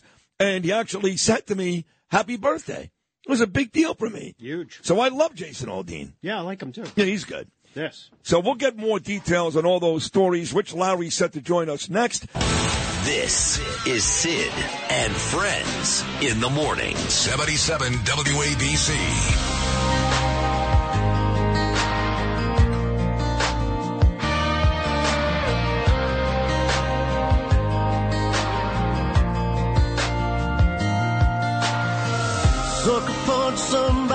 The sidewalk. Carjacking old lady at a red light. Pull a gun on the owner of a liquor store. You think it's cool, act a fool if you like. Cuss out a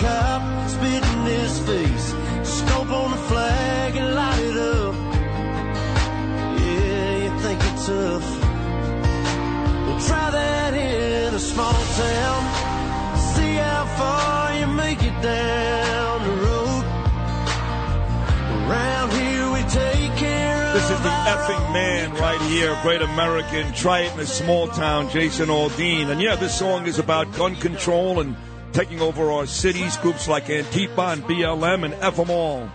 So good for you, Jason Aldean. I will tell you that my friend out of Nassau County, Colleen Smith, just sent me a bunch of folks in the country music business that are supporting Jason Aldean. He was forced to comment about this, which is ridiculous. It's a great song, and he speaks for millions of Americans like me.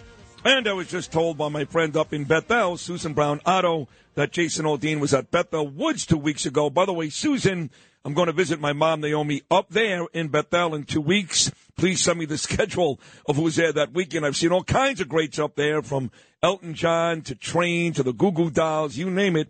So let me know who's going to be there in two weeks. All right. Uh, Rich Lowry usually comes on on Mondays, but John Catsimatidis, my man, was in the studio Monday, wanted to talk about the Gilgo murders, and Rich Lowry, being the good soul that he is, uh, very nicely stepped aside, let John do the segment. So he's joining me now on a Wednesday, the editor of the National Review, Politico NBC, all of it, the brilliant Rich Lowry. Good morning, Rich. Hey, Sid. Yeah, screwed up my whole week for you. I'm going to go around all day today thinking it's Monday. yeah, I got to tell you, I missed you because you were off last week. You weren't here Monday. I know it's been a, lo- a lot of stuff's happened. A lot of stuff. Uh, But when I see your columns syndicated from that review in papers like the New York Post, I get so excited. It's like Rex Heuermann watching torture porn. and that's actually funny, I guess. And uh, this one I saw today reads America's woke military is leaving us dangerously unprepared. Now, this is not about Gilgo or Trump, but it's a radical departure, I know. But it's, it's interesting because over the last couple of weeks, I've had these discussions with General Keane and Jack Jacobs and others how with the possibility of a war, uh, China and other countries, Russia, how our woke military is is an issue, and they seem to agree. They still think we're the most powerful army uh, in the world, but but they do think it's an issue. Clearly, so do you. Yeah, it's definitely an issue. Now, look, our, our military is still incredibly lethal. I have a friend who heads a, um, a Marine mortar unit, and you know, all his guys, they're high school grads. They're they're not woke, believe me. And if if they want to uh, uh, put a lot of mortar fire on you and and kill you really quickly, uh, they will. so there's no there's no doubt about that. But th- this thing is at, at best is a distraction. Um, all, all the trans stuff and the DEI stuff and uh, why? You know, why are we wasting our military's time with this when we have much more important things to do? And it's a classic thing where the left it imposes like a radically new agenda on some institution, in this case the military. And then when you go back, like, oh, let's stop doing that. You know, we've only been doing it the last five years. Why are we doing it? Like, you're a radical, you're an aggressor, you're fighting the culture war. Yeah. No, we're not. We're just going trying to go back to the status quo. But wasting time is what we do so well in this country these days. I mean, they indicted Donald Trump in New York, Alvin Bragg, wasted time. Uh, the whole E. Jean Carroll thing, which turned out not to be rape. I mean, she's looking for more money. She's clearly a carpet digger. Uh, wasted time, gold digger, whatever you want to call her. Uh, then you got the late, the document thing with Jack Smith. Waste of time. And now, January 6th, there he is. I know he only said it once in an hour. So what? There he is on tape, President Trump. Make our way peacefully to the mm-hmm. Capitol. What else do you need to hear? You can be critical of Trump that day. I was, that he waited too long. He didn't break any laws. Once Yep. again, third indictment, third arrest coming, waste of time. Yeah, I'm beginning to lose track, but the, the score scorecard is the Bragg thing is a total disgrace to Bragg in, in his office. I think they they got Trump on the the documents legally, but the the political case is why are you going to let Biden and Hillary Nobody off the cares. hook for Right. similar thing? He ra- by the way, by the way, he raised another six million dollars after Jack Smith indicted him, and his numbers went up six points again. So no one seems Yeah. to care.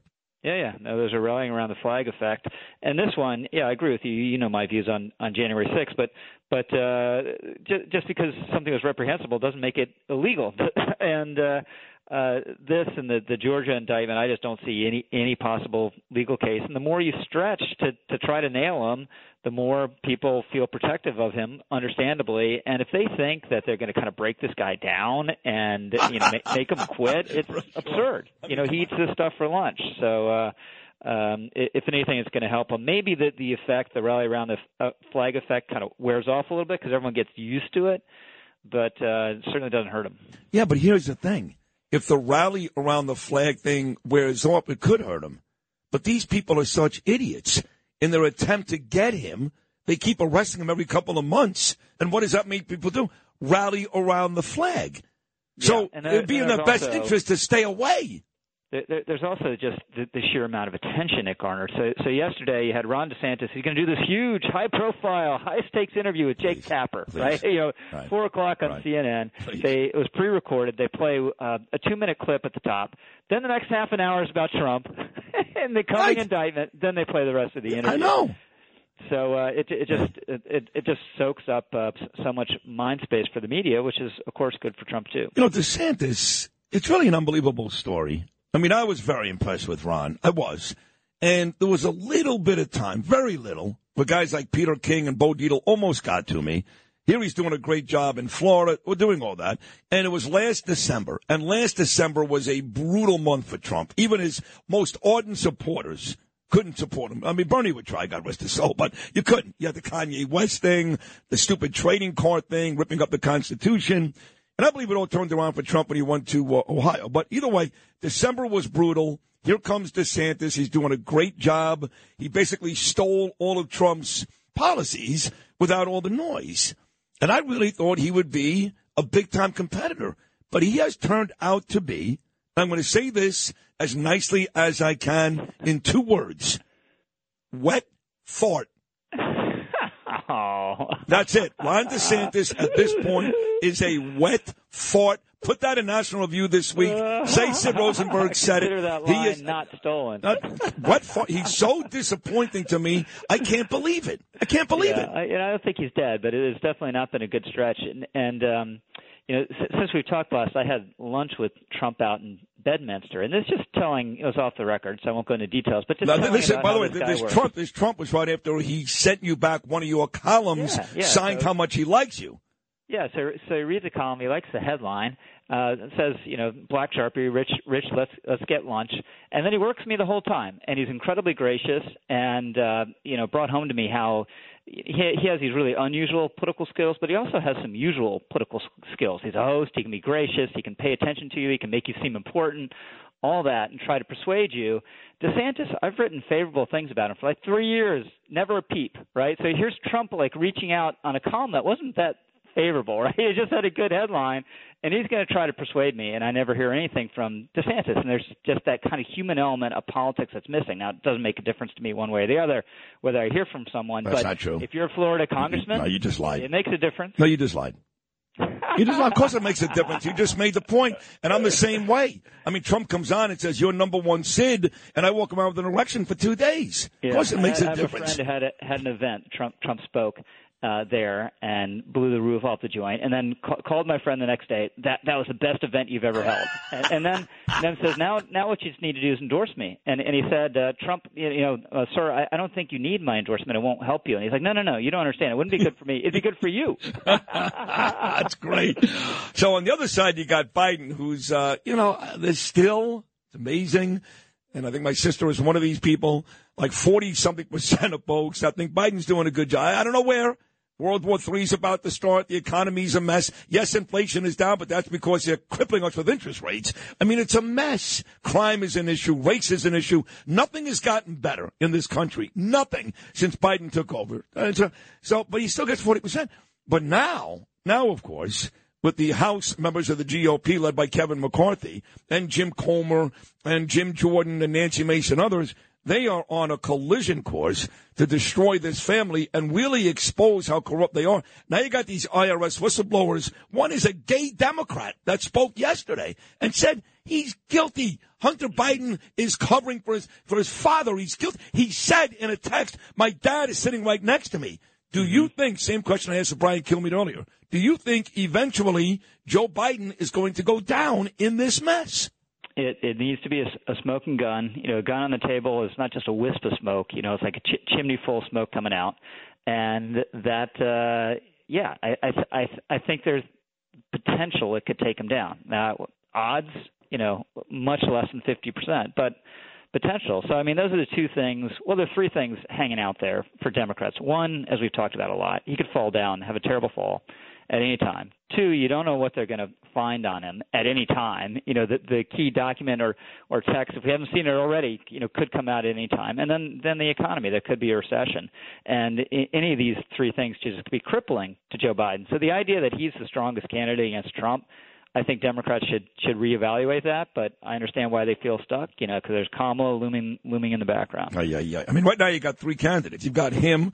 You've got RFK Jr., who to me shot himself dead with the anti-Semitic remarks last week about COVID. He's gone. He was interesting, fascinating. Okay, maybe he's out. And then you got Marianne Williamson, who's completely insane. Yep. So what do you? I mean, unless Michelle Obama, we, we keep hearing her name. Even Bill O'Reilly mentioned her this morning. Unless Michelle Obama jumps in, we're destined for Trump Biden. I don't. I don't see any other way.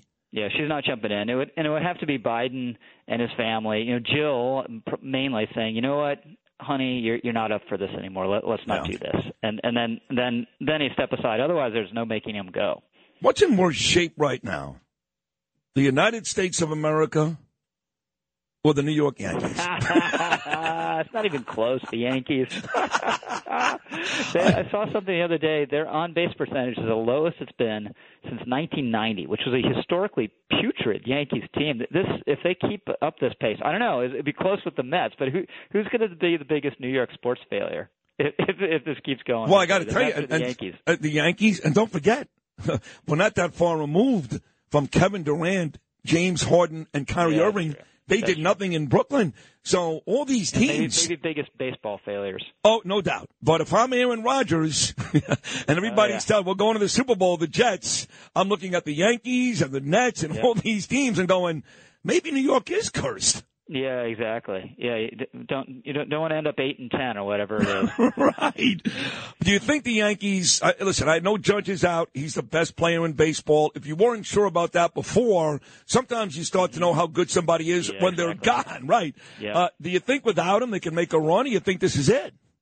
I don't, with, I don't think they can make a run without him. I think they can make a run with them, you know, and maybe get some regressing towards the mean in a positive way. Everyone's hitting, you know, rest of the way hits uh, uh, 20 points higher than they are now. Anthony Rizzo starts to do something again. He hasn't done anything since May.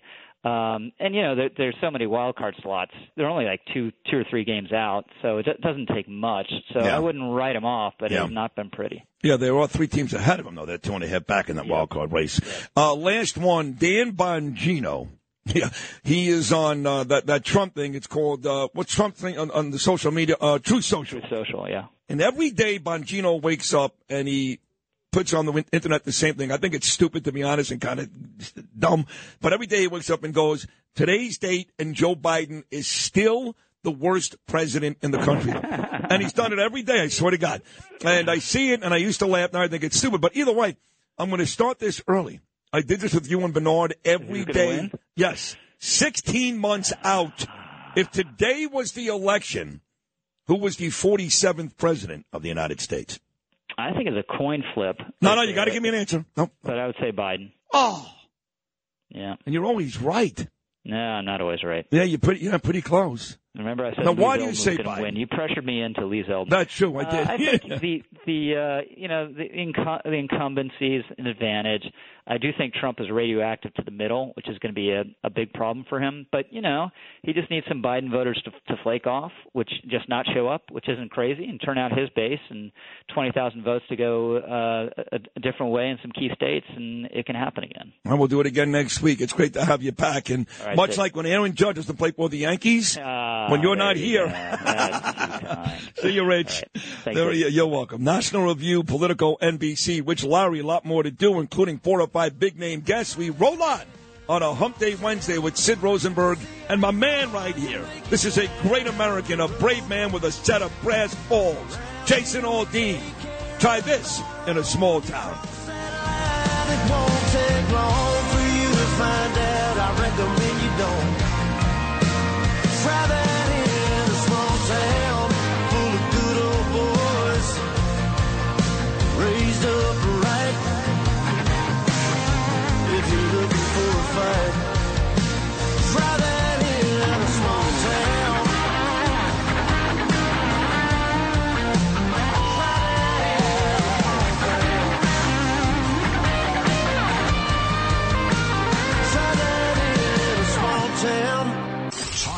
Talk 77 WABC. This is Sid and Friends in the Morning. Entertaining and informative. Oh, you're my best friend. 77 WABC. Here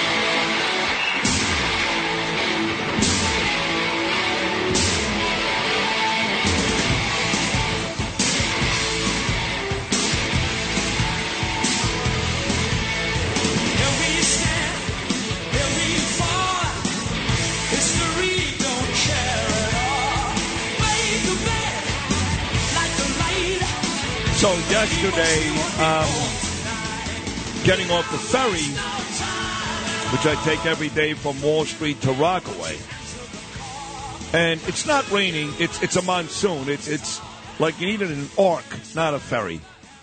So Danielle, my beautiful wife, was home, and she was kind enough to drive to the ferry landing to pick me up. But uh, you know, it's probably a good twenty yards from where you get off the ferry till you get to where the shuttles and the cars are parked. And it was like raining like really hard. So I start to tail ass, and I'm wearing those Joseph Abboud moccasins. And sure enough, as has been the case almost every time I run, including during the Craig Carton softball game on Staten Island a month ago, Sure enough, I feel something in my right hamstring.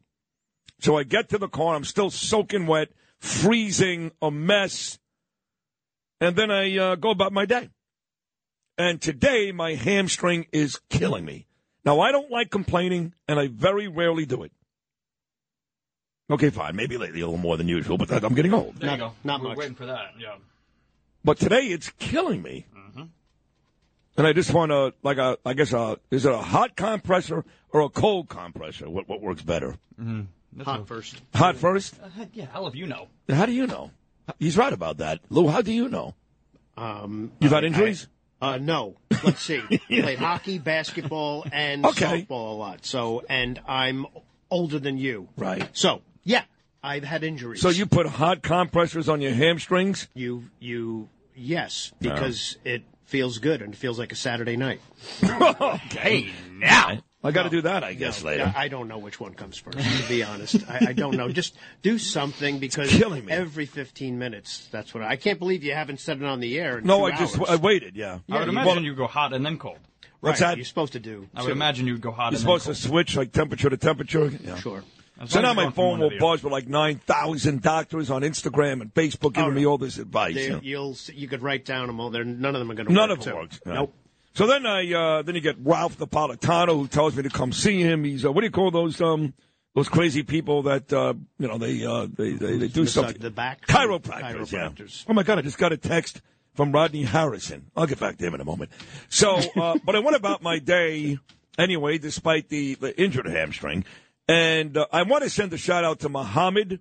He's the guy that owns the bagel shop on 129. You know that place, Lewis, right next to Danielle's Florists. Yes. And uh, the Wave, where Mark Healy does that paper. Oh, good man, Mark Hill. Great guy. So I see Muhammad, who's a terrific guy every day, and he makes me great uh, bagel lunches. He scoops it out, he toasts it.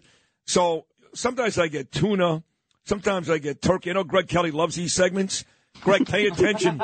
pay attention, Greg. Maybe you'll stop getting 2.8. Pay attention. You can stop. You could take Donald Trump's penis out of your dot, dot, dot for one second. Pay attention. Well, I, I didn't get that whole part. No, What well, you got it. You got it.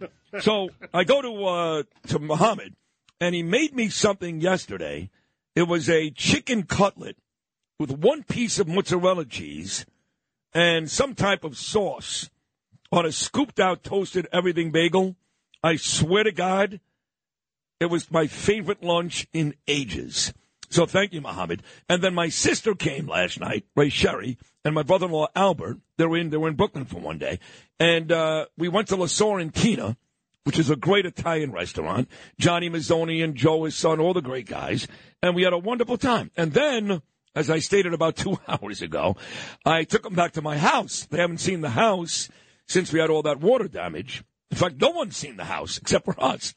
And what did I make them do? You have one guess out there. Yeah, you guessed it. I made him watch me in Gravesend.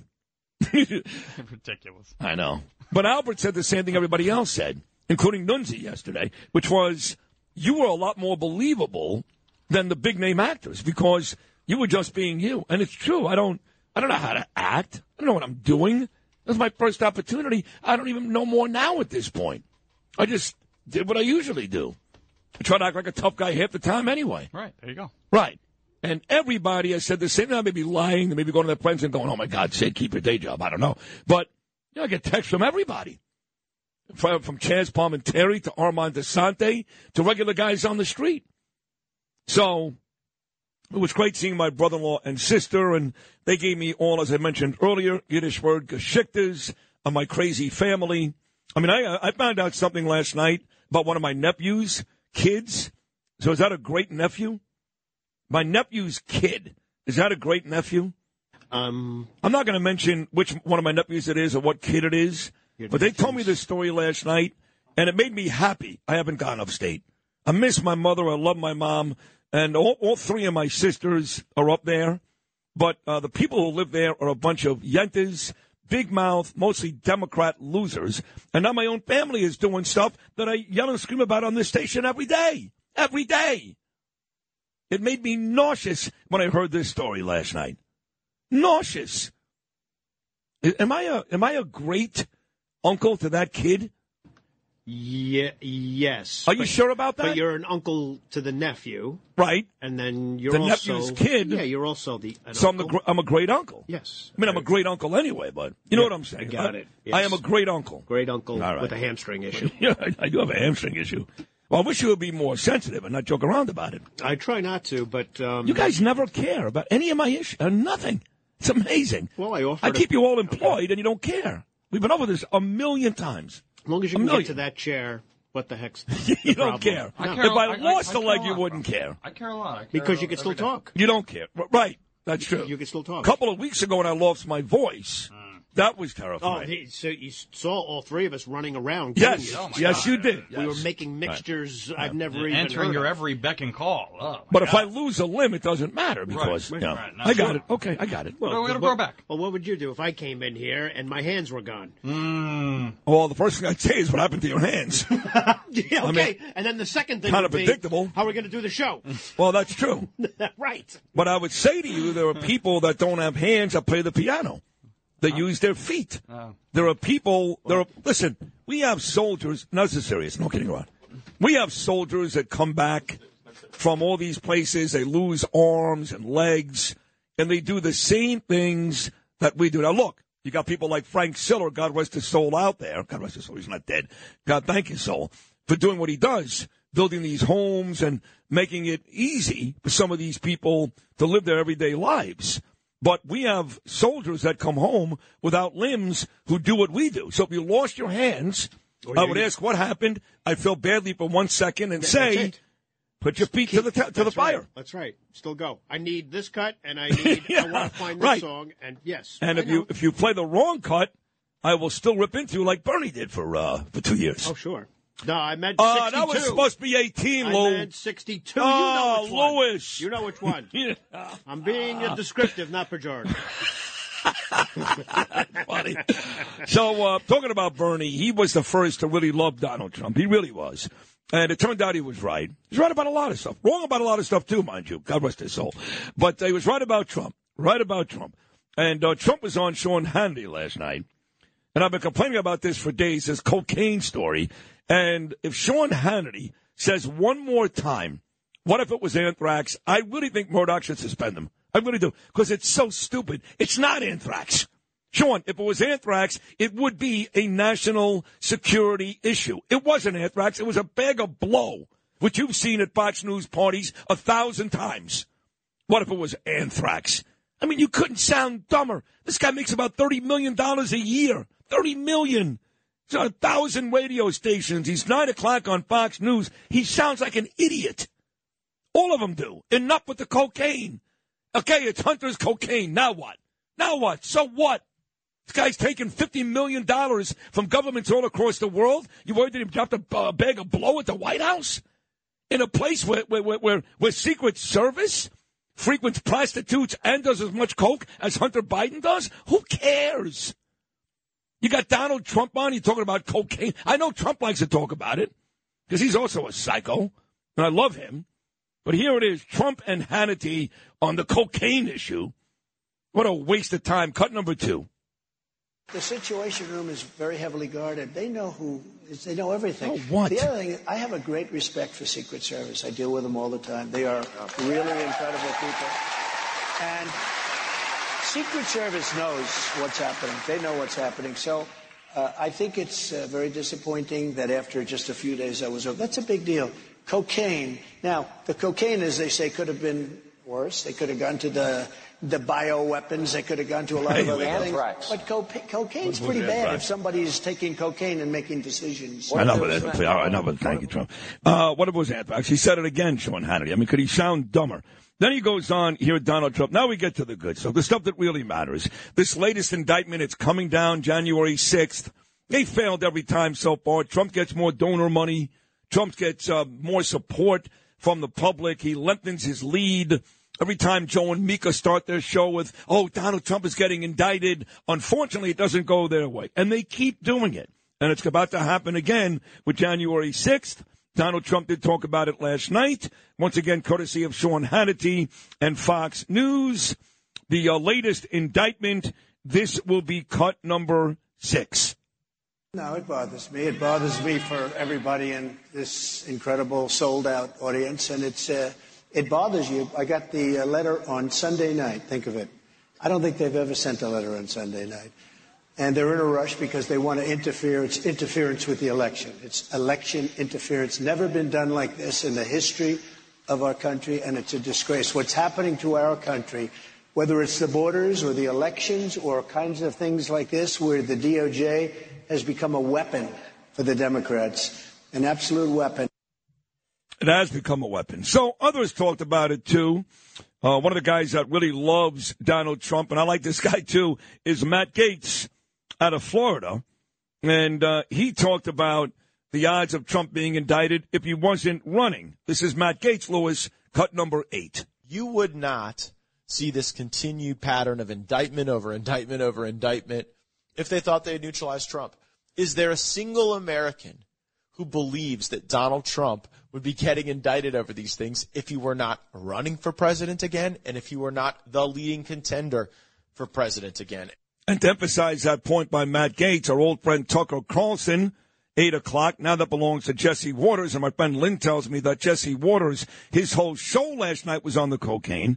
I'm on Jesse Watters' show once a month. I'm glad it wasn't last night because I would flat out say right there, this is dumb. Let's talk about something else. But uh, Tucker Carlson is on Twitter now. He does a show there. And uh, listen, he says it's all about votes with Donald Trump. Cut number seven. But because Joe Biden and his many allies, from Chuck Schumer to Mitch McConnell to Paul Ryan and every single news anchor on all of television, all of them believe that Ukraine, its borders, its future, its infrastructure are all more important than the town that you live in. They sincerely think that, and it's obvious. Everyone in power thinks that, except for Donald Trump. Whatever else you say about him, Trump is the one guy with an actual shot at becoming president who dissents from Washington's long-standing pointless war agenda. And for that, that one fact, they are trying to take Trump out before you can vote for him. And that should upset you more than anything that's happened in American politics in your lifetime. And Alan Dershowitz, the great constitutional lawyer, who may join me on this show at 9.30 this morning with my friend John Catsimatidis, Cats and Cosby last night, he talked about this. This is very troubling. They're starting to pile up indictments in an attempt to make sure Trump can't win. Legally, they seemingly have nothing. Alan Dershowitz, cut number 13. This is a very, very serious matter. He can't possibly be indicted for his January 6th speech. I don't approve of what he said, but it's completely protected by the First Amendment. What he said was he wanted everybody to protest peacefully and patriotically, but they're trying to indict him in the District of Columbia because they know they have a favorable jury pool there. They're worried about the Florida jury pool. So they're going to try to make sure that they can bring a case against him in a jurisdiction where they are assured that they will have a jury pool comprised of voters uh, who voted against him. I think 91% of the voters of D.C. voted against him. Um, this is a manipulation of the legal system. What did Rex Heuermann's neighbors say about his wife sunbathing in the backyard? We've got that coming up. Plus, Peter King, Daniel Penny's attorney makes a visit. What's going on in that case? My dear friend Thomas Kenniff and both possibilities, Michael Goodwin and Alan Dershowitz. Point being, a lot more to do. Wednesday morning with the king of New York radio, that's me, on Talk Radio 77 WABC.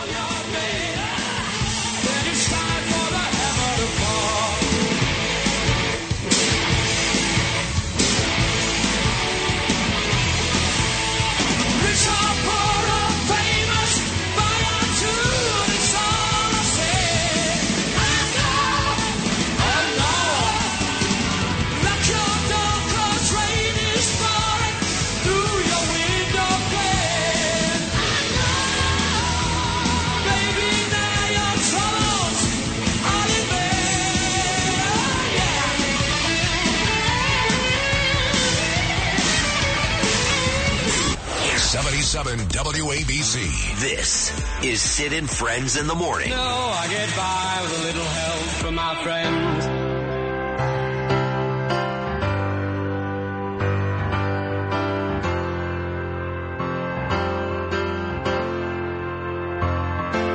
Now, that she's back in the atmosphere with drops of Jupiter in her head.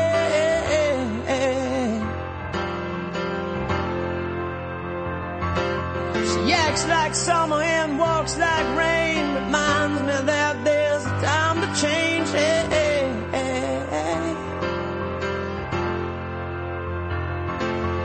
Since the return of her stay on the moon, she listens like spring and she talks like June.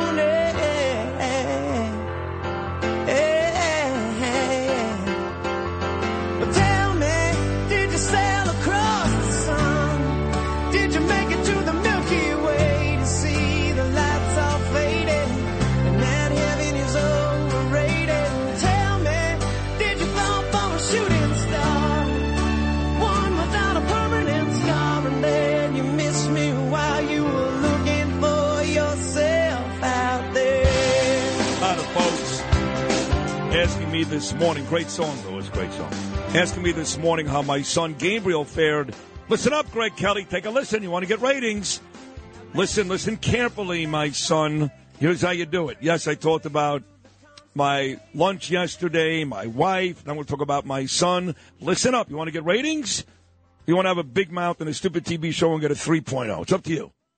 So my son's basketball game. That's right. I said it. Another idiot, Levin. My son's basketball game was canceled last night because of the rain, but that didn't stop the rooting section from showing up. Mike Sullivan, one of the greatest human beings God has ever created, showed up. And uh, MJ, Lou Rufino's significant other, that means they're banging, she uh, texted me, curious to find out what time the game started because I guess you were coming too. Is that right, Lou? Uh, that's right. But you, you were asleep in bed, and, and we were happy that the game was canceled because you really were not going to come, were you? I rolled over and said, No, oh, we're not going yet. Rain, oh, Yeah. rain. Yeah. Oh, Oh, that's, terrible. That's not Yeah. good. Oh, I hope Gabe's okay. Hey, Sully, I hope you're listening. Do not give Donna the Bentley to drive to the Hamptons. Are you nuts? What? It's a long story. It's an inside baseball story. Really? But his wife, Donna, who I love too, she's going to the Hamptons, you know, and um, I guess she wants to take the Bentley to the Hamptons. Ooh. And Mike treats that Bentley like it, it's his car, but he never allows her to drive it. It's hilarious. I think I missed some of the beginning of the story. Well, that's the middle. story. They've got a Bentley. I heard it's a convertible. And, I heard Hamptons and Bentley. Yeah, that's all I heard. Well, Mike bought the Bentley for his wife, but he never lets his wife drive it. he treats it. He washes it every day. You know, he's driving around town in his convertible. So she wants to take it to the Hamptons today, and uh, I guess she she she's going to do it. But uh, and I hope she's not listening. But if, Mike, you can't let her do it. Cannot allow Donna to take the, the Bentley to the Hamptons. You listening, Greg Kelly? You're listening, Greg Kelly? That's right. That's why you got a 3.0. No one's impressed with that. Nobody. Nobody. You know what I mean? I mean, you know what the show's going to be about today before you even start. Cocaine, Donald Trump, Joe Biden. I'll say something bad about Eric Adams, and I'll do one lousy impression. I'll get a 3.0 and make fun of people like Sid who get sixes. You dick. Oh my God. Hey, Marjorie Taylor Greene. It must be hump day. I feel like I'm in grade ten. Marjorie Taylor Greene yesterday Take that! was uh, talking to a press gaggle, and uh, she's also mad at Jack Smith and the DOJ for what they're doing to Donald Trump. I know that's hard to believe. So let me take a page out of Greg Kelly's book and play Marjorie Taylor Greene, Lewis. This is cut number 10. American people are going to be furious. And and what Jack Smith is doing is is the weaponized government. And he's weaponizing the Department of Justice against President Trump in a complete lie about President Trump and January 6th. All right, so there you have it, uh, MT. Now, what did you say to me just now, Justin Ellick, in my ear? Uh, that I was, uh, I have that Patrick Mahomes cut that you wanted. Oh, It'll be you ready. do? Yeah, but it's baking right now. You have to let it rise. Oh, it's baking. Unless you want to be stuck with matzah. Well, you desert. know, football is coming up, right? So, so here's what we've got going on. So, what I like to do with this show is make sure you get everything every morning. Clearly, we do our fair share of news, both local and national, right? Fair share. Mayor Adams is on. Uh, he was on at least twice a month. He'll be coming back. Uh, obviously, Trump, he was on last month. He's coming back in two weeks, maybe less. And we've got all kinds of great guests, great guests all week long for news, both local and national. But I also do a fair amount of sports here because I was reared on sports, working at WFAN, and a lot of my friends who listen to both stations love both sports and politics. That's where we are. It's really the same. My friends root for Donald Trump like Joe Benigno as hard as he roots for the Jets. That's what we become. Nobody wants to hear politics all day. Nobody wants to hear sports all day, but given the opportunity to hear both with pop culture, entertainment, good music, lifestyle, that's where you get a successful program. I'm sick and tired of it. So there's Joe. So football's coming up. And anybody who denies the popularity of football or tries to deny it is just being silly. It is a monster in this country. I know that conservative talk show hosts crap all over it. I get it. Colin Kaepernick, Roger Goodell, I get it. But to act like people don't care or they're angry with the sport pretty much says you're out of touch. You're out of touch. That's something Kelly would say, for example, which is idiotic. The NFL has never been more popular. I'm serious. It's never been more popular. Never.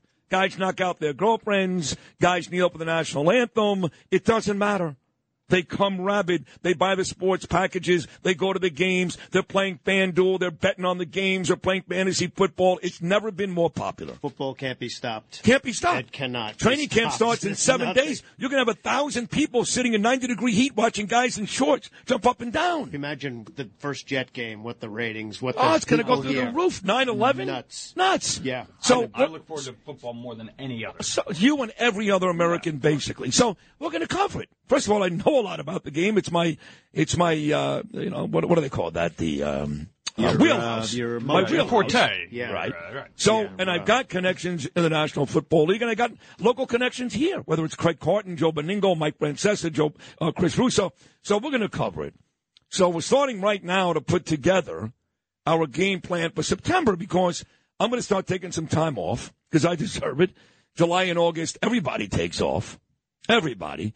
But come back in September. Now you got football. Now you're two months away from very, very important local elections. The city council stuff, November 2023, plays a huge role in the future of this city. And also, you're 14 months out from the presidential election. So September becomes a huge month in this game, this billionaires game we call radio. And so we had a little meeting yesterday. We're starting to prepare.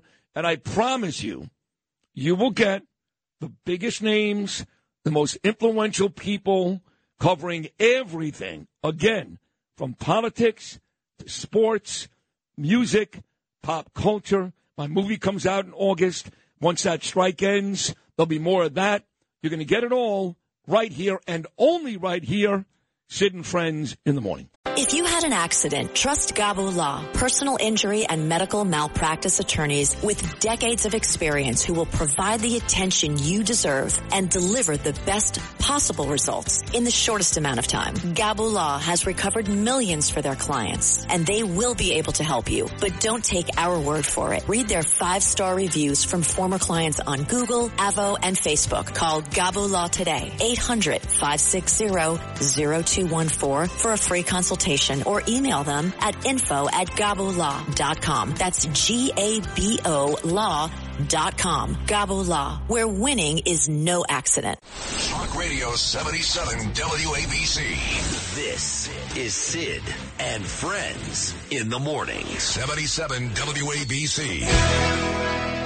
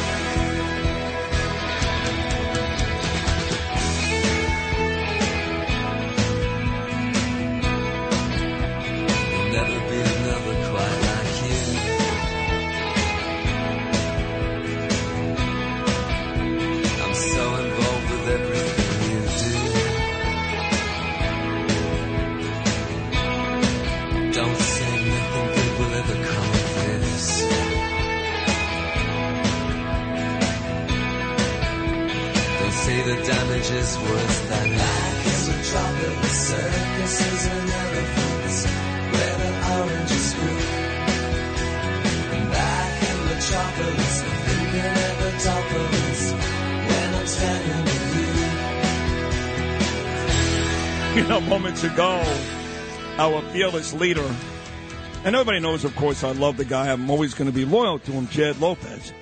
He came down after I was thanking Greg Kelly because it turns out, in all seriousness, that Greg did um, compliment the interview, and Chad was like, you know, because Chad has a tough job here. You got a lot of personalities, guys like me who I can go off at any time, and others. And uh, he said, hey, I agree with Greg, man. So um, a little kumbaya for the moment. But that can change because Lou and Justin and No. you guys are, are instigators. you are you you're really out of your mind. So I have like my friend Lynn tells me the truth, and you go, no, he didn't really do that. And then, Right. oh, look at George V is here today, George the great V. George V. my. man George and uh, Chad Lopez. Hey, George, come in here for a second. Where's my gift bag? I never got my gift bag from uh, the police commissioner. Somebody hikes that too? Somebody ripped that off? It's on eBay. It's on. no, I'm serious. Didn't you tell me a couple of weeks ago that? Yeah, but upstairs. Okay. Are you coming to the sales meeting now? Yeah. Okay. Well, I just wanted to say hello to you. That's all. Do you want to say something on the mic? Do you want to try to defend the uh, the corrupt FBI again? I want to hear Mr. Governor, Congressman King's um, interview. You want to hear this? Now, what do you want to hear? Just hop on the mic. Why do you want to hear this? What What do you think's going to happen here, uh, George? I'm just curious. Have you heard anything that would lead you to believe that this may get a little intense? Let's wait and see. Wait and see. Okay. Well, uh, to George's point, he's not even kidding. They are sitting in here like it's a foot, like it's the old uh, when they used to throw the Christians to the lions in Rome, the Colosseum. But Curtis has come out with a couple of um, very rough remarks about some of the folks that were in charge over the 12 or 13 years since they started finding bodies in Gilgo Park, and he's attached names from DAs to police commissioners to a whole bunch of important people to this. And some of those guys, to Curtis's credit, have gone to prison. Two of them, to be exact, the police commissioner and the DA. And Peter King, who of course has served Nassau County but loves them both for many, many years, almost four decades, he got very upset a couple days ago. I have not spoken to Peter in two days, but to George's point, something tells me that Peter is not going to agree with all of Curtis's opinions and may, in fact, even get pissed off at some point. What that means is sit in your car, don't get out, don't go get your coffee, don't go to work, don't pick up your wife's phone call, just listen. Hi, Peter. Good morning, Sid. How are you? Oh, you sound pissed already. Go ahead. Go ahead. Go right at it. Let's go. No, I, I would just say, first of all, this is too serious to get involved with a character like Curtis. Everything he's saying is recycled from crazy websites from years ago, including Frank McKay. This, these rumors have been around for years and totally discredited. I'm glad George is there because I worked with George on different issues during the time he was head of the FBI. Let me just tell you, in New York, there was absolutely nothing to what Curtis is saying. And even uh, you know, last week when uh, Ray Tierney said the FBI wasn't involved, the previous commissioner for three years in Suffolk County was the former head of the FBI on Long Island. They brought in the former head of the FBI, Geraldine Hart, to be the commissioner during those three years. Her deputy commissioner was Jim Skopek, who was a leading homicide detective in Nassau County. Do you really believe that they were covering up what was going on? Well, listen, all I'm going to say is this. Hold on, hold on. Uh, because you were adamant the FBI was involved from day one. They started finding bodies in 2010. Monday, Ray Tierney sat here and said to me, Sid, to be honest, the FBI arrived on the scene 12 years later in 2022. Why would Ray Tierney lie about that? I'm not saying he's lying. I'm saying he's mistaken on this. You go back to the box that was created when they uh, targeted the person as being in Massapequa Park and being in Manhattan. That was a box. That was done by the FBI back in 2010 and 2011 in Suffolk County. So that was the FBI being involved then. Over the years, the FBI was never, ever kept out of this investigation. You can't keep the FBI out of an investigation. And during that time, as George knows, yes, Jim Burke did get in trouble with things having nothing to do with Gilgo, but he was investigated inside out, upside down, everything. If there was even a hint that he was in any way involved with Gilgo, the FBI and the United States Attorney would have gone after him. He was the most wanted man in uh, Suffolk County because he had a real feud going with the FBI. I helped to mediate some of that between George and Jim Burke. But I'm not here to defend Jim Burke. I'm just saying to suggest that he or anyone else is involved in Gilgo is a disgrace, and this is hurting your Well, wait, wait. When you say, in, well, hold on. When you say, I'll, I'll get to George in a second. When you say involved in Gilgo, no one's saying that, including Curtis. What Curtis is saying is Here's a guy that went to prison. Here's a guy that was taking part in these girls. What does that seem so outrageous? It doesn't seem outrageous to me. What, what, what, there's, there's a lot of people who know people who've gone to jail. We know convicted sex offenders. We know people involved in sex clubs, and a lot of them are in, in pretty prominent positions. That doesn't mean that they are murderers or killers. And if there was anything at all that connected Jim Burke in any way to Gilgo, so to say that he was covering it up is wrong. But at least Jim Burke can take care of himself. How about the police commissioners that came afterwards? How about Tim Sini? He was the police commissioner and district attorney. And Jerry Hart, back in 2020 and 2021, was holding news conferences on uh, Gilgo. So to somehow suggest, I mean, what is Curtis saying? He's saying that Jim Burke went to jail. Everybody knew that. We have people in the NYPD. Oh, no, what, what he's jail. saying is, what People he's saying is, not, Yeah. not, not, not only that Jim Burke went to jail, but there were these girls at Oak Beach where Shannan Gilbert ended up from Jersey City who were having sex, including public officials. And because of that, the public officials, Peter, I love you to pieces, did not want the FBI snooping around because they were about to get into trouble. You cannot step, stop the FBI. Ask George. The FBI can investigate everything. They Oh, you can stop them. Local authorities can make sure they don't show up. You know better than that. Of No, course they I can. know. No, shit, you're wrong. You are. All right, You're you tell me. Uh, tell us, George. Hold on, hold on. No, no, no, no, no, no, no. George, if the local authorities don't pursue it, can they make sure the FBI, not make sure, but is it possible they don't pursue it, the FBI wouldn't show up? Of course that's true. All yes right. or no? All right. I, I'm going to take a calm approach to this between you two guys here.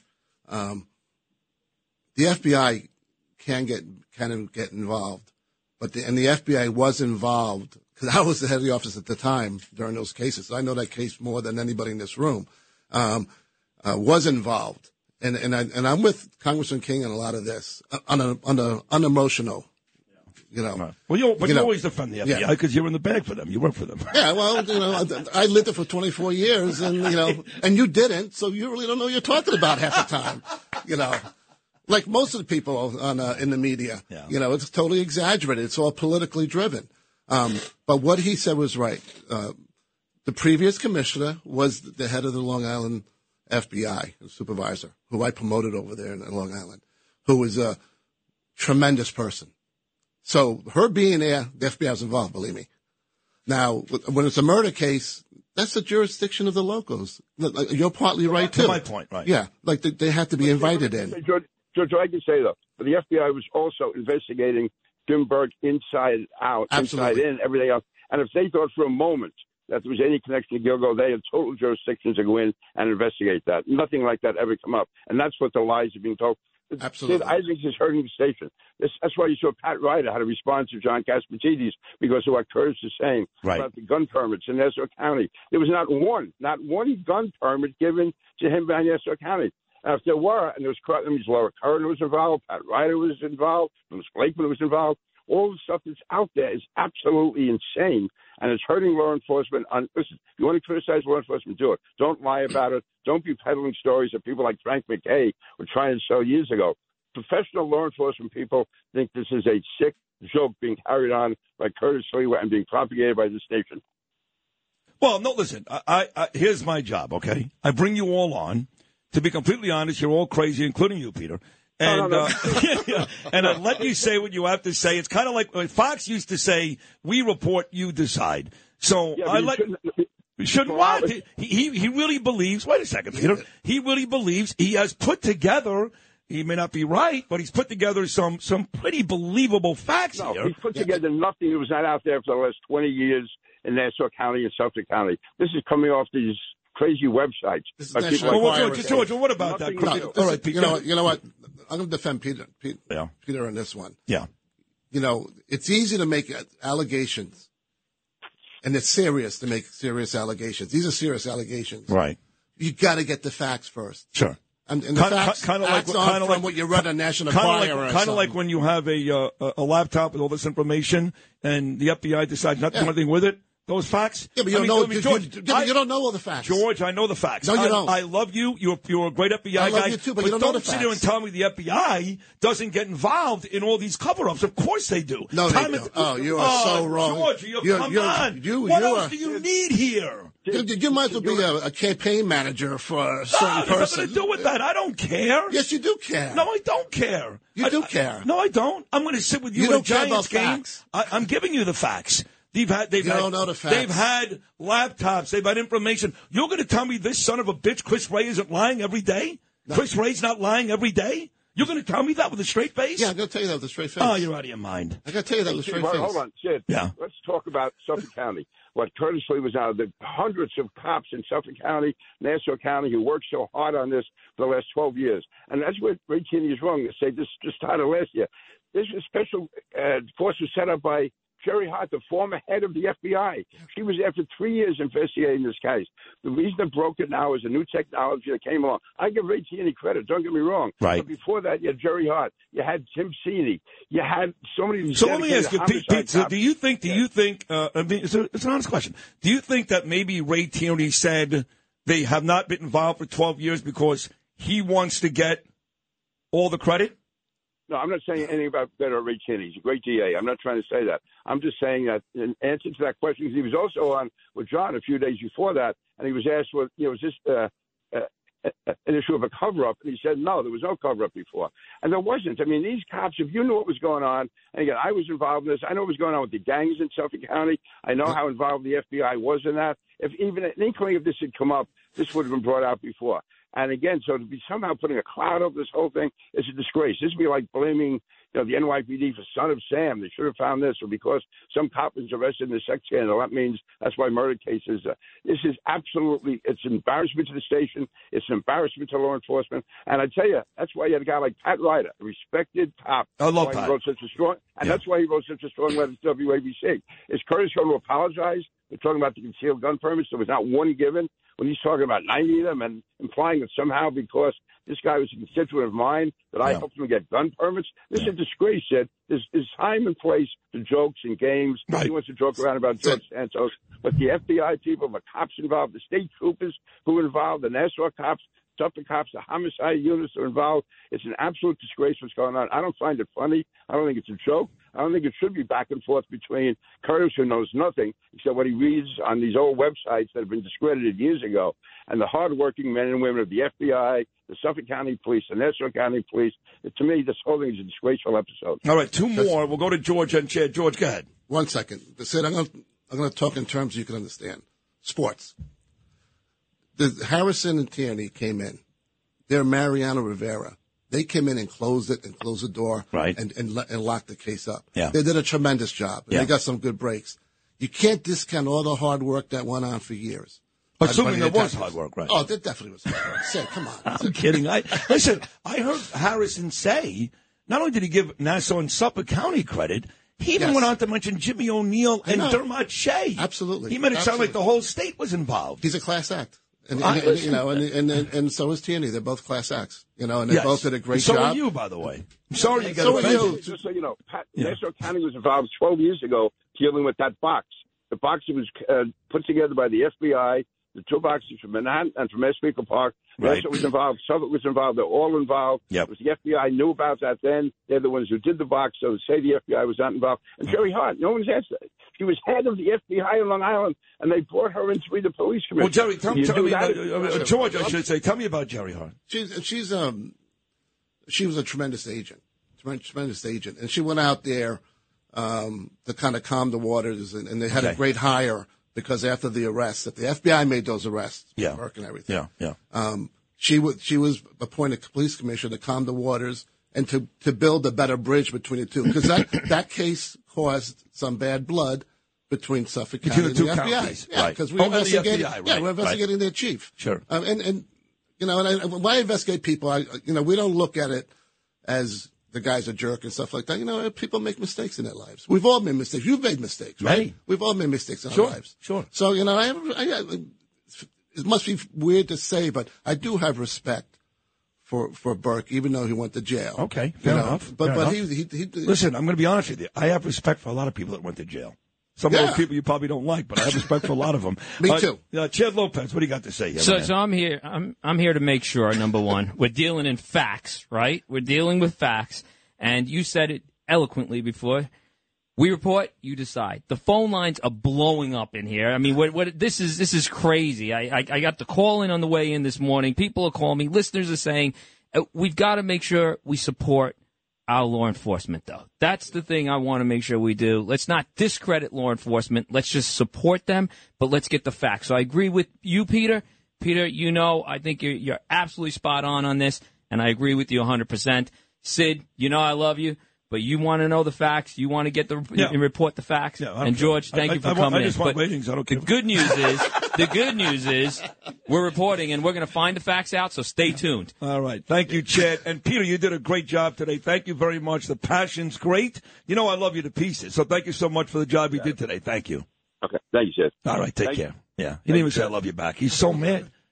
Somebody go send Peter As he a should sandwich. be. As he should be. Yeah, that's all. You wanna give the guy no, a heart he- attack. No, no, he really does feel badly. I guess he- no, no. He knows all these players like you do, George. So Yeah, but uh, the other thing is he, he knows more of the truth than you know. no, he, that's your truth. We don't know if that's the truth Yeah, yet. The real truth. No, we don't know the real, truth yet. I mean, I Well, we're gonna find out the truth. Yeah, we're going to find out the And truth. you can't Right. discredit. So, so right the now, hard what is our motto No, here? not What- discrediting. Sid, what is our motto here? Truth, justice, and Right, the so American that- way. That, that's the five o'clock show. That's not Right, the morning so, show. right, we don't give ratings. You want ratings. Yeah, he doesn't so, say that. So what you're doing on the way out then is, what you're basically doing right here, George, is Mm-hmm. you're calling Curtis Sliwa a liar. Uh, well, Okay, yeah. we'll be back next hour.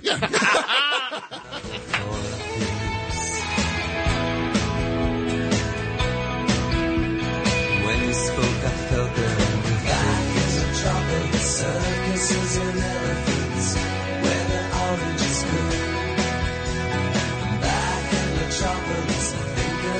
at the top of this, when I'm standing with you. Talk Radio 77 WABC. Sid and Friends in the morning. 77 WABC.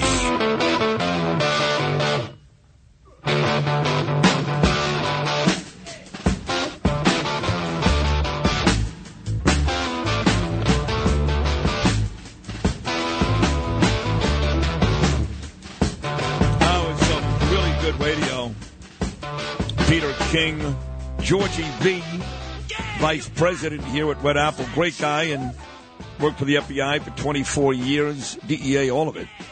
And Chad Lopez, our fearless leader. Great radio. And I think Curtis is mad. Everybody's mad. But you know, the coverage of this story has been so repetitive and boring that you know, I, I, I look. Curtis swears he's telling the truth. Peter swears he's not. George swears he's not. And no one has more respect for law enforcement than me. You know that. Cops love me. I mean, I get stopped in the street all the time by the cops. Ray Tierney, Rodney Harrison. You know how much cops love me? Let me tell you how much cops love me, okay? I have a bag in front of me. It's a blue bag, gold, gold lettering and it says Police Department, City of New York. Okay.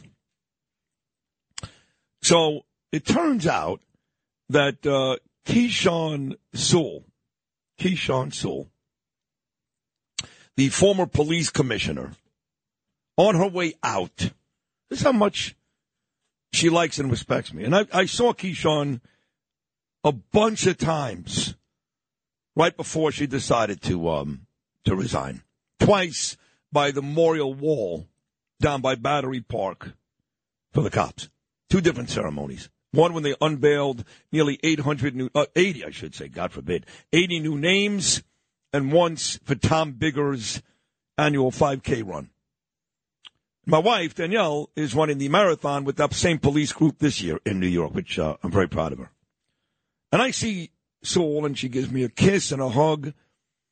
She respects the job that I do, and I thought she would have been a great police commissioner. And, and listen, maybe it was Eric and Banks. I don't know. Doesn't matter. There's a bag in front of me, and inside this bag is a black box. It's a jewelry box. So I opened up the box this morning. I've never seen this. The box is a gray box with gold lettering, and it reads Police Commissioner Keechant L. Sewell. And Lou, you saw the box. Justin, you saw the box. And I opened the box, and inside, very reminiscent of what George Bush, the father, 41, handed me in the studios of WFAN in Astoria, Queens, back in 2004, the morning of the night his son spoke at the Republican National Convention before he won his second term as president. very reminiscent, is a pair of gold and green and black and all the colors New York Police Department from the commissioner cufflinks.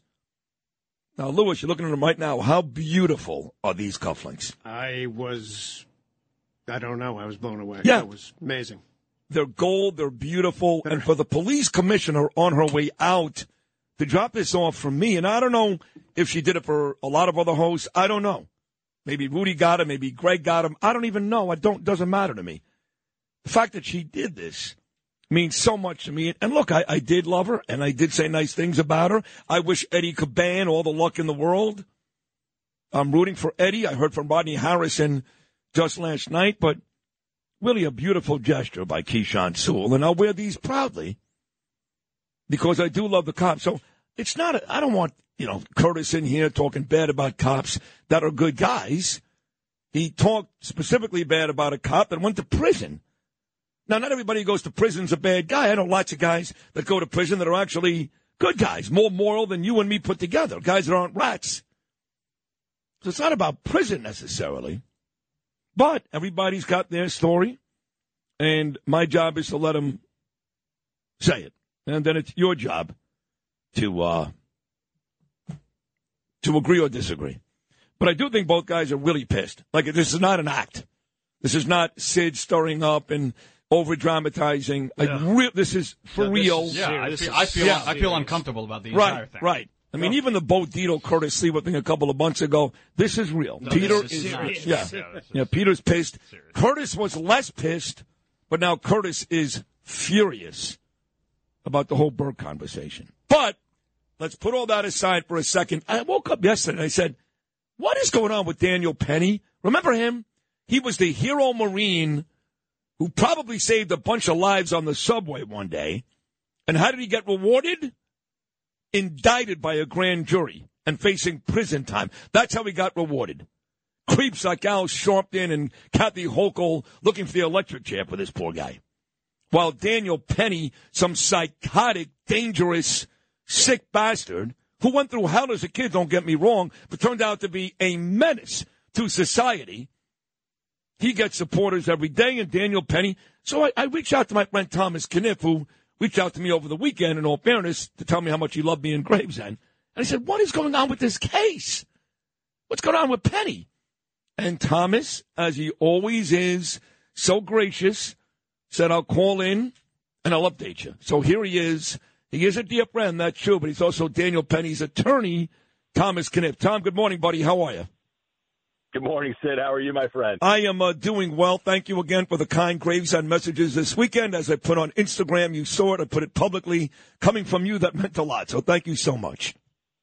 Uh, absolutely, man. I, I, you know, my wife and I had been searching for, uh, you know, some binge television for a while. Um, uh, geez, ever since that show with the uh, hotel in uh, Europe, uh, in Hawaii, what, what was the name of that?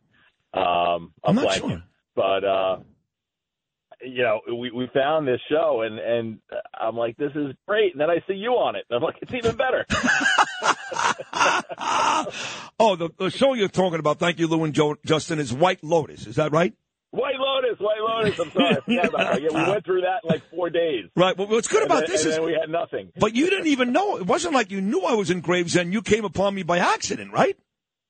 I, I had no idea. Somebody had mentioned something, you know, Gravesend. I don't know. You know, it, it's hard. My wife's an, attor- uh, an attorney. I'm an attorney. We deal with so much stuff that you know it's hard to find things that will hold our attention. Um, but then when we find something, you know, like everybody else, you rip through it. So, so we we tried the first episode and, and we were hooked. And then we got I forget which episode you first. I said that's Sid. Well, the episode. You're, you're amazing, man. Oh, I mean, thank you. you. You're, you, you carry the part. It's unbelievable. Thank you. That second episode with me and Andrew Dice Clay on the tennis court is uh, a lot of people really enjoyed that. So let, thank you. let me. That was a, a Marlon Brando. I mean, you know, and Dice is Dice is a great great actor. He's man. great. It's uh, He's it's great. unbelievable. Well, And- pe- you know, people- Bo, uh, you know, Bo Dietl, obviously, you know, uh, I, I'm a friend of his, and Yes, you know, yes. loved everybody loved him in good. Everybody loved him in Goodfellas, and and you know, it's it's just awesome how the cast has so much New York authenticity. You know, you can't you can't manufacture that. No, no, and and uh, Bo's been in. I mean, uh, you, you talk about Wolf of Wall Street, The Irishman, Godfather of Harlem. He's legitimately a big time actor. I'm not, but but uh, Dice, listen, Dice almost won an Academy Award in A Star Is Born. People forget that. So I'm glad you like it. I'm glad you and your wife love her too. Glad you both like it. By the way, Frank O'Hara, I just had George V on, FBI guy for 24 years. Frank O'Hara sends his best to you. But but where are we right now? I know that uh, last we talked, I believe it was the day that uh, Penny, you and Penny went down to the precinct. Maybe it was a day or two after that. And I keep asking you the toxicology report, what's going on with that? Where are all the tools you need, along with the witnesses, to show that what your client did was more bravery than criminal? Where are we with all of that? Well, what, what I would say, Sid, is you know, I, I mean, I will give credit to uh, the Manhattan DA's office because they did a really uh, good job of, uh, you know, ro- the folks I'm dealing with there rolling out a, a voluminous amount of discovery uh, very quickly. Um, you know, they they they they had you know uh, up to thir- 35 days to do so. They got it to us really right after the indictment. Um, you know, what that means though is that now there's a lot of grunt work for me and my team. You know, everybody Yeah. is uh, used to watching legal television dramas and so forth, where you know the whole case is unraveled in 30 minutes, or if it's a movie, uh, you know, 90 minutes. Um, you know, the the, uh, the the sort of you know behind the scenes stuff that you don't see is that you know, you got to plow through you know hundreds of pages of grand jury testimony, hundreds of pages of police reports. Nowadays, you know, since the whole world went electronic with you know police body cams, surveillance footage, video, you know, third party, you know, witnesses, you know, all that stuff, you know, you ha- you have to go through, and it ta- it takes time. What I will say is, you know, I, I we've now looked through the statements and testimony of you know probably you know close to a dozen eyewitnesses that were on that that that tra- subway car and you know the degree of you know just sheer terror that they express that they experienced when Jordan Neely you know entered that subway train you know threw his jacket and started making threats to kill making threats that he was willing to die uh that, that he was willing to go to Rikers for the rest of his life if he doesn't get what he wants.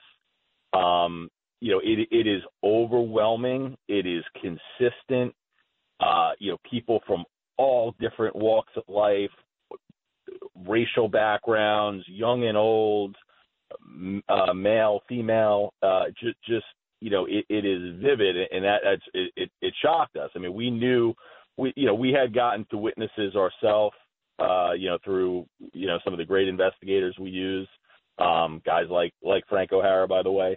Um Eh, you know so we we knew that there were witnesses that that very much supported our, our you know our, our version of the case we didn't know the breadth and how you know consistent and overwhelming they were. I mean, it's just mm-hmm. sheer mm-hmm. terror is is Yep. what every one of them expresses. Yes, Thomas Kenniff, Penny's attorney, hero too, by the way, served this country proudly, and you had one of the guys that helped your your client out, and a lady, one of those witnesses, both African American. It keeps coming back to race in this story, and it has to come back to race, Tom, because your colleague Jason Goldman, who happens to share Joe Tacopina's office, he had a client, Jordan Williams, who was on a subway, and a maniac like Jordan Neely came after him and his girlfriend. He stabbed the guy to death, and he was out. He was out. Your client and you, you're still going through this. Jordan Williams out. Don't tell me it's not a black and white issue. Uh, well, you know, look. First of all, kudos to Jason Goldman. He did an a- absolute great job uh, in, in how he handled that case, uh, and got got by all indications the right result. Uh, you Yes. know, a- anybody who wants to to try to say that uh, you know th- this was a racial case and, and that my, my client was you know motivated by any sort of racial animus, um, it, it's just it's just it, it's reckless uh, and and nasty and and just you know terrible to say and to begin with. Secondly, they, they should really have conversations with the, you know, the black, the Hispanic, the, the, the male, the female, you know, e- e- every walk of life, uh, you know, and, and that's New York, right? I mean, it's the beauty of New York. We have this incredible diversity. And if you want to see diversity, ride the subway, right? Um, yes. Every one, every one of them who what witnessed Neely, you know, j- just you know, t- describes it, you know, the the most the most terrifying moment of their life is what Yeah. what, what many of them have. especially especially the black lady. Well, she's the one who said he saved my life. So my next question is, you know, we saw the George Floyd thing. Look, I think it was murder. I'm glad the Minnesota cop paid the price. Although, although, although George was all hopped up on drugs, fentanyl, maybe heroin, and the rumors were that Neely was smoking a lot of K2, allegedly. Rumors, smoking a lot of K2. And Daniel Penny said when he was on the Fox News thing a couple days before he was actually indicted that uh, the kid looked like he was on drugs, acted as if he was on drugs. Why have we not gotten a damn toxicology report yet? What is the issue? Well, it, it, it's frustrating. Um, I, you know, I, I don't in any way. I will, I will not put the blame at the DA's office because I think like, them, like us, are waiting for the medical examiner's office to deliver the goods. But, but, but Uh, hold on, no a hold on a second. I, I, you're a smart guy, and you want to have everybody behind you. You're an attorney. I'm just a loudmouth, dopey radio host. Okay, but we we, we know this, Thomas. You don't treat Dan Marino the same way you treat the backup right guard on the Dolphins. Okay, Marino gets special treatment. You don't treat this case, which has garnered national attention. It's on Fox News. Everybody knows Daniel Penny's name, like the other thousand cases they're looking at right now. So you can't convince me that they can't rush this, rush this because of how big a case this has turned out to be. No, I, I, look. I, I absolutely agree, and I'm not going to. Uh, you know, I won't. I will not run defense for the ME's office because the reality is that you know we're going on three months since this you know unfortunate incident occurred. Uh, the case, as you pointed out, Sid, is evidenced by the fact that we're here on uh, the number one station in, uh, in in the New York City area talking about it. It's garnered you know tremendous amount of attention. It's, it's an important case. Most of all, it's important for my client whose whose life is being you know disrupted in a way that no one w- would ever want their wi- their life disrupted. Um, you know, so certainly at this point, um, you know, they should have done what was necessary to expedite not only the toxicology but also the autopsy. Uh, my client, you know, is, has been, you know, ve- very, uh, very direct about saying that that Mr. Neely seemed like he was under the influence of, of something. He's not the only one, by the way. He's not the only witness to draw that conclusion. Uh, so we're very interested in getting that. I, I, you know, I'm cautiously optimistic that we'll have it soon. I think it'll be very revealing. All right, so on the way out here, Thomas, as always, thank you for doing this. I know how busy you are, and you're always so good to me, and, and I'm honored by that. I really am honored by that. You're such a great man and a great American. What's the next step? What happens next with Daniel Penny? Well, we're we're going to be we're going back in October. Between now and then, uh, you know, like I said, we're doing the drudgery that you don't see on TV. Right. plowing through all this discovery. Obviously, as we just talked about, there's some. Well, you got to you got you got to make Steve Raiser do all that stuff. Listen, Raiser Raiser's on trial right now. You, Oh, God! the thing that people don't understand is, you know, they, they, they you get a big case like this, and Yeah. they just think, well, you know, all your other cases just, you know, they just go away. Right. This is the only case you handle. Um, you know, when this case came in, I was on trial on a big case in Manhattan. Um, you know, so, so so life goes on. Um, but we listen. We have a we have a great team, Mr. Raiser, myself, our our offices, you know, paralegals. Um, you know, so so it, it's all hands on deck. Um, and you know, we're going to get through that. We're going to. I think we're going to have spirited motion practice in this case. Um, and we're going that we're going back. I think it's October 25th. I may be wrong on the actual on the exact date. I know it's October. And, and at that point, you know, we're going to have decisions on our motions and see, you know, see where we go from there. In the meantime, we have a dialogue, you know, with the district attorney's office. We're always, you know, willing to talk. But uh, you know, th- this is a situation where my client shouldn't be here, you know, in the first place. So, so that's where we are. Thomas, you're the best. You really are. He's a very lucky guy to have you as an attorney, and I'm a very lucky guy to have you as a friend. So we'll talk again very, very soon. God bless. Always a pleasure, and I can't wait to see you on the next episode, my man. Thank you. You're great. There he is, everybody. Daniel Penny's attorney. He also served this country proudly. We must say that every time he's on the show. Uh, man, I'm proud to call a friend Thomas Kenniff. We go from one great attorney talking about the Daniel Penny case to another, a legend, talking about the Donald Trump latest indictment. Alan Dershowitz joins me next, right here on Sid and Friends in the morning.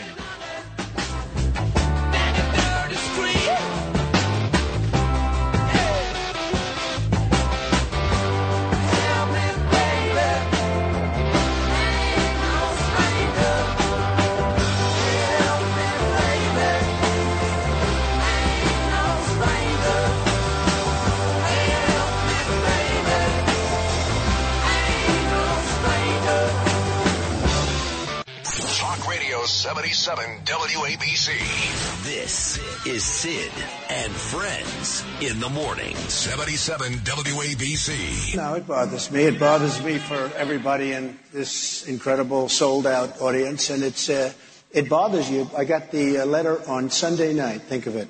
I don't think they've ever sent a letter on Sunday night. And they're in a rush because they want to interfere. It's interference with the election. It's election interference. Never been done like this in the history of our country, and it's a disgrace. What's happening to our country, whether it's the borders or the elections or kinds of things like this, where the DOJ has become a weapon for the Democrats, an absolute weapon.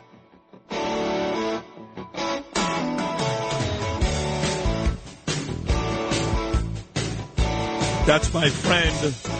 He'll be back on the show in about two weeks. Donald J. Trump, courtesy of Sean Hannity and Fox News. Oh, Jackson Browne. Nice choice, Lewis. You know, I started to think about our guest list, and we have four lawyers on all the time. Joseph Tacopina, my dear friend of 46 years. We carpooled together to Poly Prep in the fifth grade. He lived on Bedford Avenue. I lived on Quentin Road, both from Brooklyn. Thomas Kenniff just joined me moments ago. He's Daniel Penny's attorney. He's on all the time. Uh, Arthur Aidala's on every week. And Alan Dershowitz. Dersh um, is a legend. Not the Tacopina, Aidala, Kenniff, those guys aren't. But Dersh is a legend. And he's been joining me quite a bit over the last couple of months. And when you consider Daniel Penny's case is still out there, now you got this ghoul on Long Island who may have killed three girls, four girls, 18 girls, who knows. And Trump gets indicted again. I can't have these guys on enough. So with that said, here he is, the brilliant constitutional attorney and Mr. Brooklyn, folks. He owns it. My dear friend Alan Dershowitz. Good morning, counsel. Hank, can't you ever find a lawyer who didn't grow up in Brooklyn? There must be a couple, one or two somewhere in the world. Uh, Bedford Avenue. I went to high school on Bedford Avenue, and I used to go to Ebbets Field games. You know who I left a message for yesterday? I left a message. I couldn't get it for Carl Erskine. He's Oh, oh, wow. 97 years old, and I know Wow. him. And uh, he was one of the great heroes of Yes. the Boys of Summer. He was the Brooklyn Dodgers. I mean, they only beat the Yankees once in '55, and that was Podres. But uh, Carl was a, a major part. Well, you know, he almost they almost did it twice. They Yeah. took Erskine out and they put in Branca Yep. to pitch to Bobby Thomson. We know what happened there. yeah, the shot heard around the world. We do. And uh, yes, Joseph Tacopina was on Bedford and X. I lived two blocks away from Madison High School most of my life on East 22nd and Quentin. Of course, Madison is on Bedford. But uh, listen, like I tell you, Alan, I live now in Belle Harbor, Rockaway. I'm in Brooklyn all the time. I go right over the Marine Park Bridge. I'm in Brooklyn all the time. I still love it. Madison, I think Madison turned out more congressmen and Supreme Court justices Yes. than practically any other school in the in the country. Well, I know for a fact Chuck Schumer went there, Bernie Sanders went there, my first cousin Norm Coleman went there. There's three right there. Yeah, yeah, and I think Ruth Bader Ginsburg went Yes, she did. Yes, very good. Uh, Brooklyn is still the best. I'm sorry, no matter what you, what, what profession you bring up, all the greats, uh, originally came from Brooklyn as you did. But let's get right to business here with Donald J. Trump. You know, Democrats, he contends that Democrats run the DOJ, they become a, they become a weapon. But, but if that's true, right, then they understand that the first two indictments and even the E. Jean Carroll case, all that meant to Trump was more donor money, a larger lead over Ron DeSantis. So if he's right, how dumb are the Democrats to continue to do this when it looks like all they're doing is making him stronger? Well, what they're trying to do is, and they've succeeded now, is get one of the cases at least into the District of Columbia, where there's a almost guaranteed conviction, regardless of the weakness of the facts and the law. I think 91% of the potential jury pool will have voted against Donald Trump, and will obviously many of them want to see him convicted. I don't know what the indictment says, but from what the news reports were, this is a kitchen sink indictment. Uh, we don't like what you did on January 6th, so we're going to indict you for making a speech, constitutionally protected speech. We're going to indict you for trying to invoke the Article 2 of the Constitution, challenging the Electoral College. We're going to in, in, indict you for sending out solicitation letters to donors which weren't completely truthful. Can you imagine if every congressman and senator who ever sent a letter to a congressman to to a donor which didn't have the truth, the whole truth, and everything but the truth got indicted? Uh, I, again, I haven't seen the indictment. Maybe there's a smoking gun, but from what I've seen, this is a desperate attempt to try to botch together Yeah. uh, a series of things because you know nobody likes what happened on January 6th.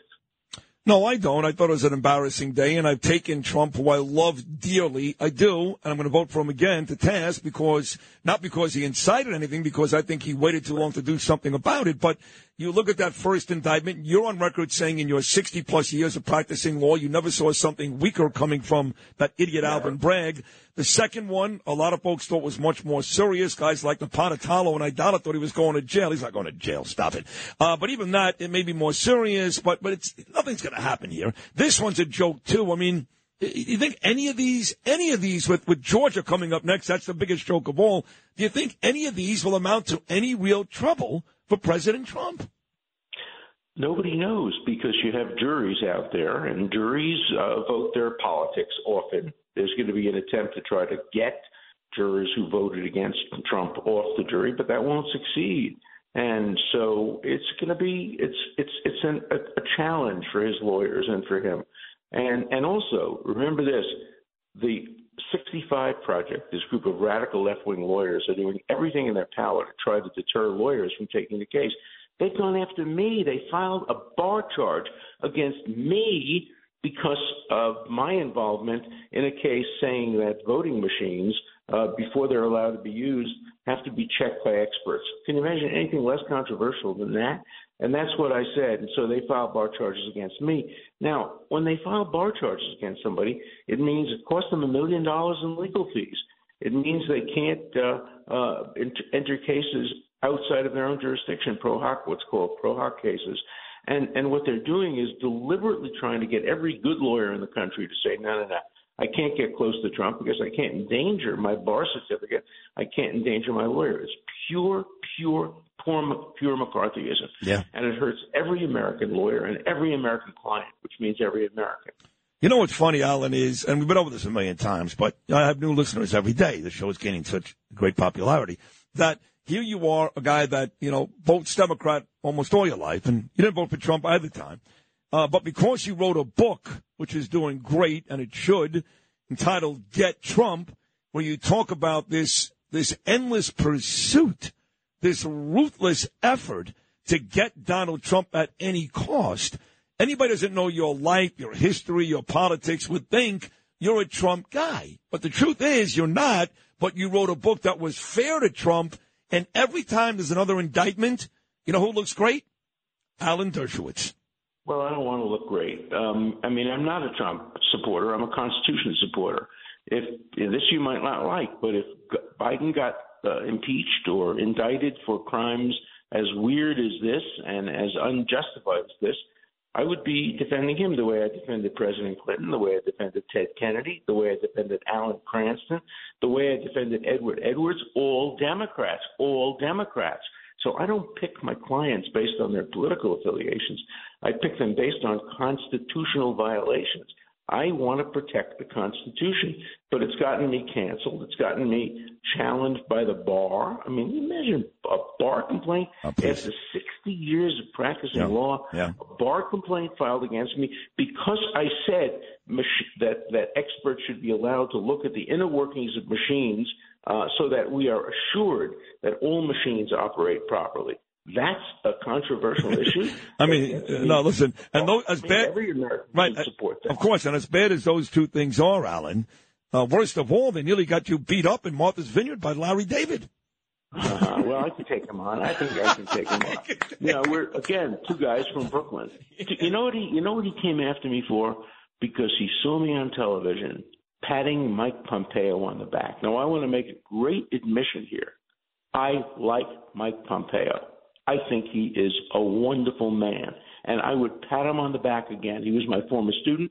I'm very proud of him. But when Larry David saw me pat Mike Mike Pompeo on the back and saw me defend Donald Trump, Yeah. called me disgusting and outrageous, and, and, and the veins on his head popped. You know what I discovered? That his show Curb Your Enthusiasm, there's no acting on that show. No, I know. That's the real curmudgeon. That's him. That's the real Yeah. Larry David. But but I'm just curious. Did you like that show? Because I love that show.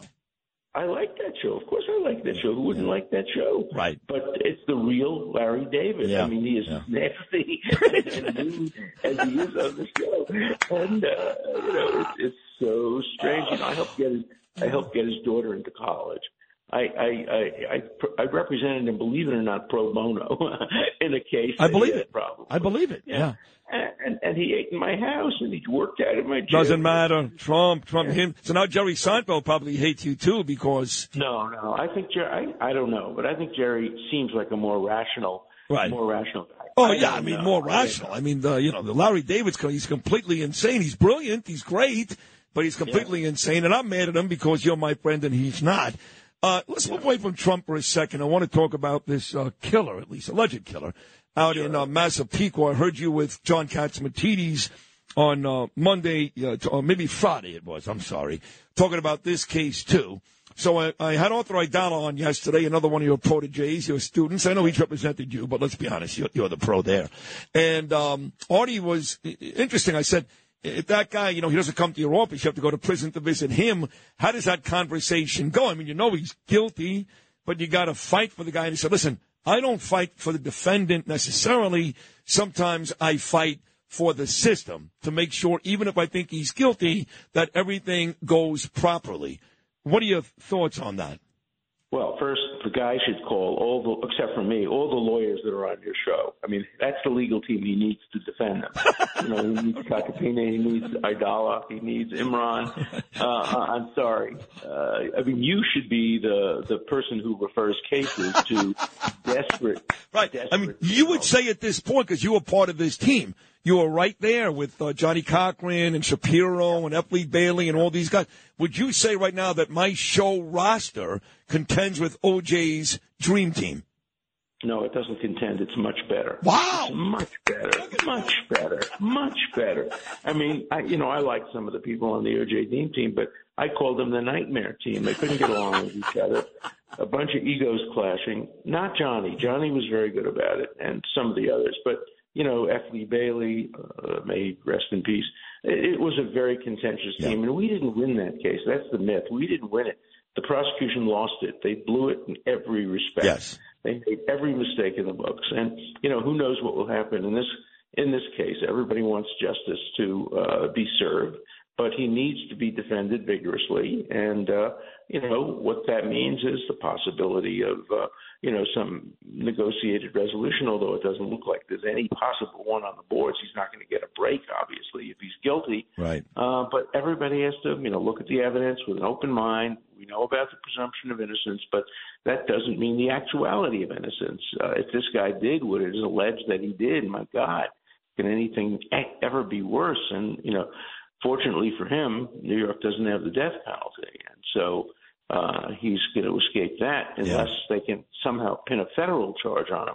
You know, the irony is if you commit a crime in a jurisdiction that has no death penalty, you can still get the death penalty if you've committed a federal crime, because the federal law provides for a death penalty. Well, give me an example, because I'm not nearly as smart as you, how this could t- possibly even turn into a, a federal crime.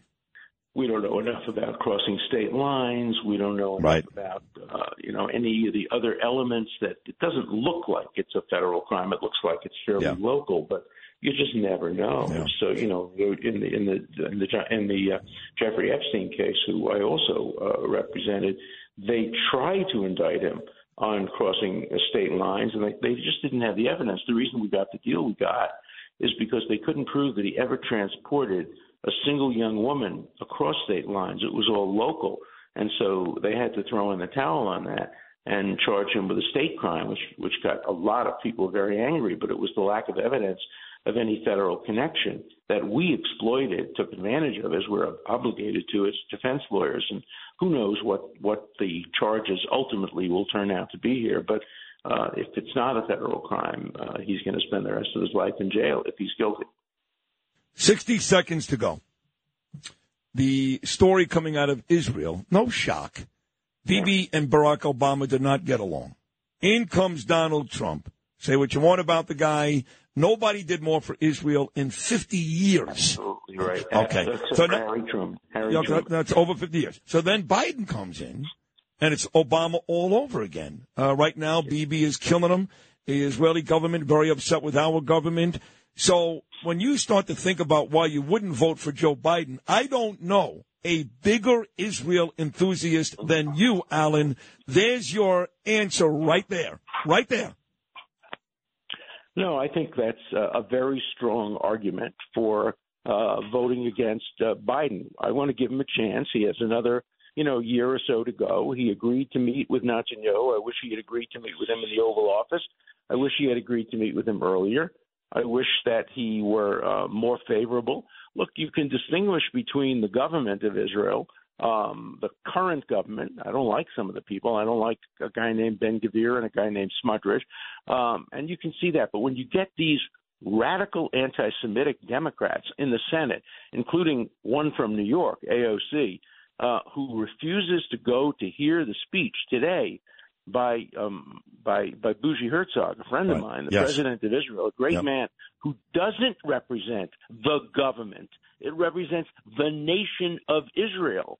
He they, he represents Am Yisrael, the nation of Israel, the whole nation of Israel, everybody, Yep. everybody from the left to the right. Yep. And Herzog is a wonderful man, a moderate man, and and AOC won't go to hear him. Nope. That's bigotry. No, she's a That's creep. like She's a creep. Not Yeah. going to hear Martin Luther King. Right, That's same thing. Just Right. plain bigotry. Agreed. Her and um, Tlaib's not going, and Omar, and and by the way, uh, uh, uh, Bush, he's not going, and uh, this creep Jamal Bowman, he's not going, and uh, these are racists and anti-Semites that people here vote for all the time, and I have no stomach for that. But I will say this, and I mean this, Alan, because I have a lot of very big people on this show.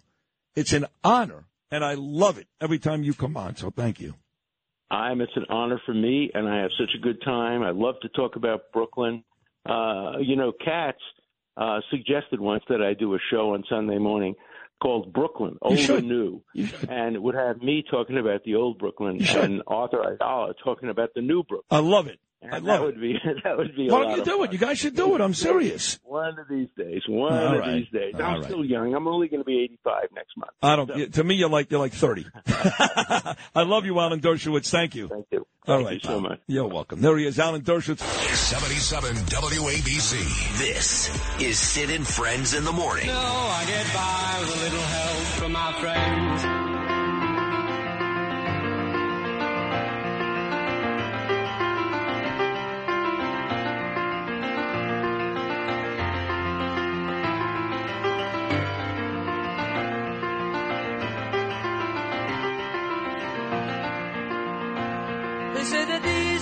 The best of times, but they're the only times I've ever known.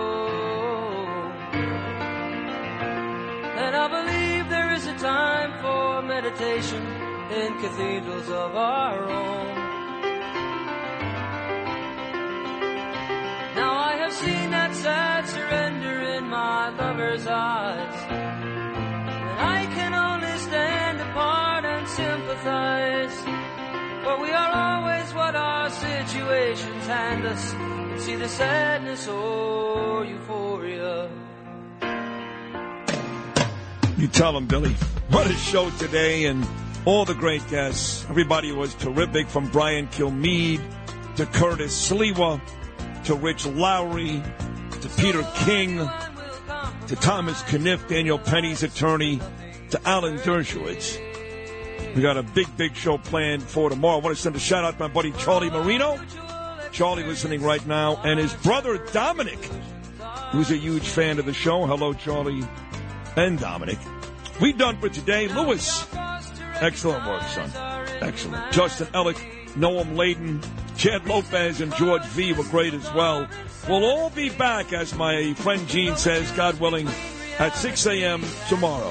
From all of us, Sid and Friends in the morning, including Billy Joel, to all of you. Till tomorrow at 6.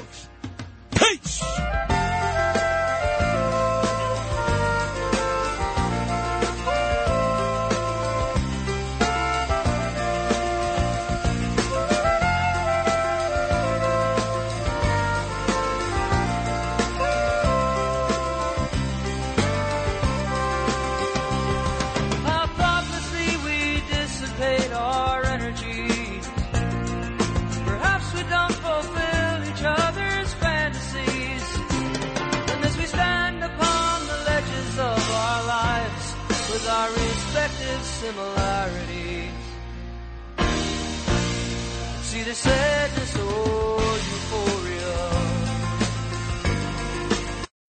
When you need mealtime inspiration, it's worth shopping Kroger, where you'll find over 30,000 mouth-watering choices that excite your inner foodie. And no matter what tasty choice you make, you'll enjoy our everyday low prices, plus extra ways to save, like digital coupons worth over $600 each week. You can also save up to $1 off per gallon at the pump with fuel points. More savings and more inspiring flavors make shopping Kroger worth it every time. Kroger, fresh for everyone. Fuel restrictions apply.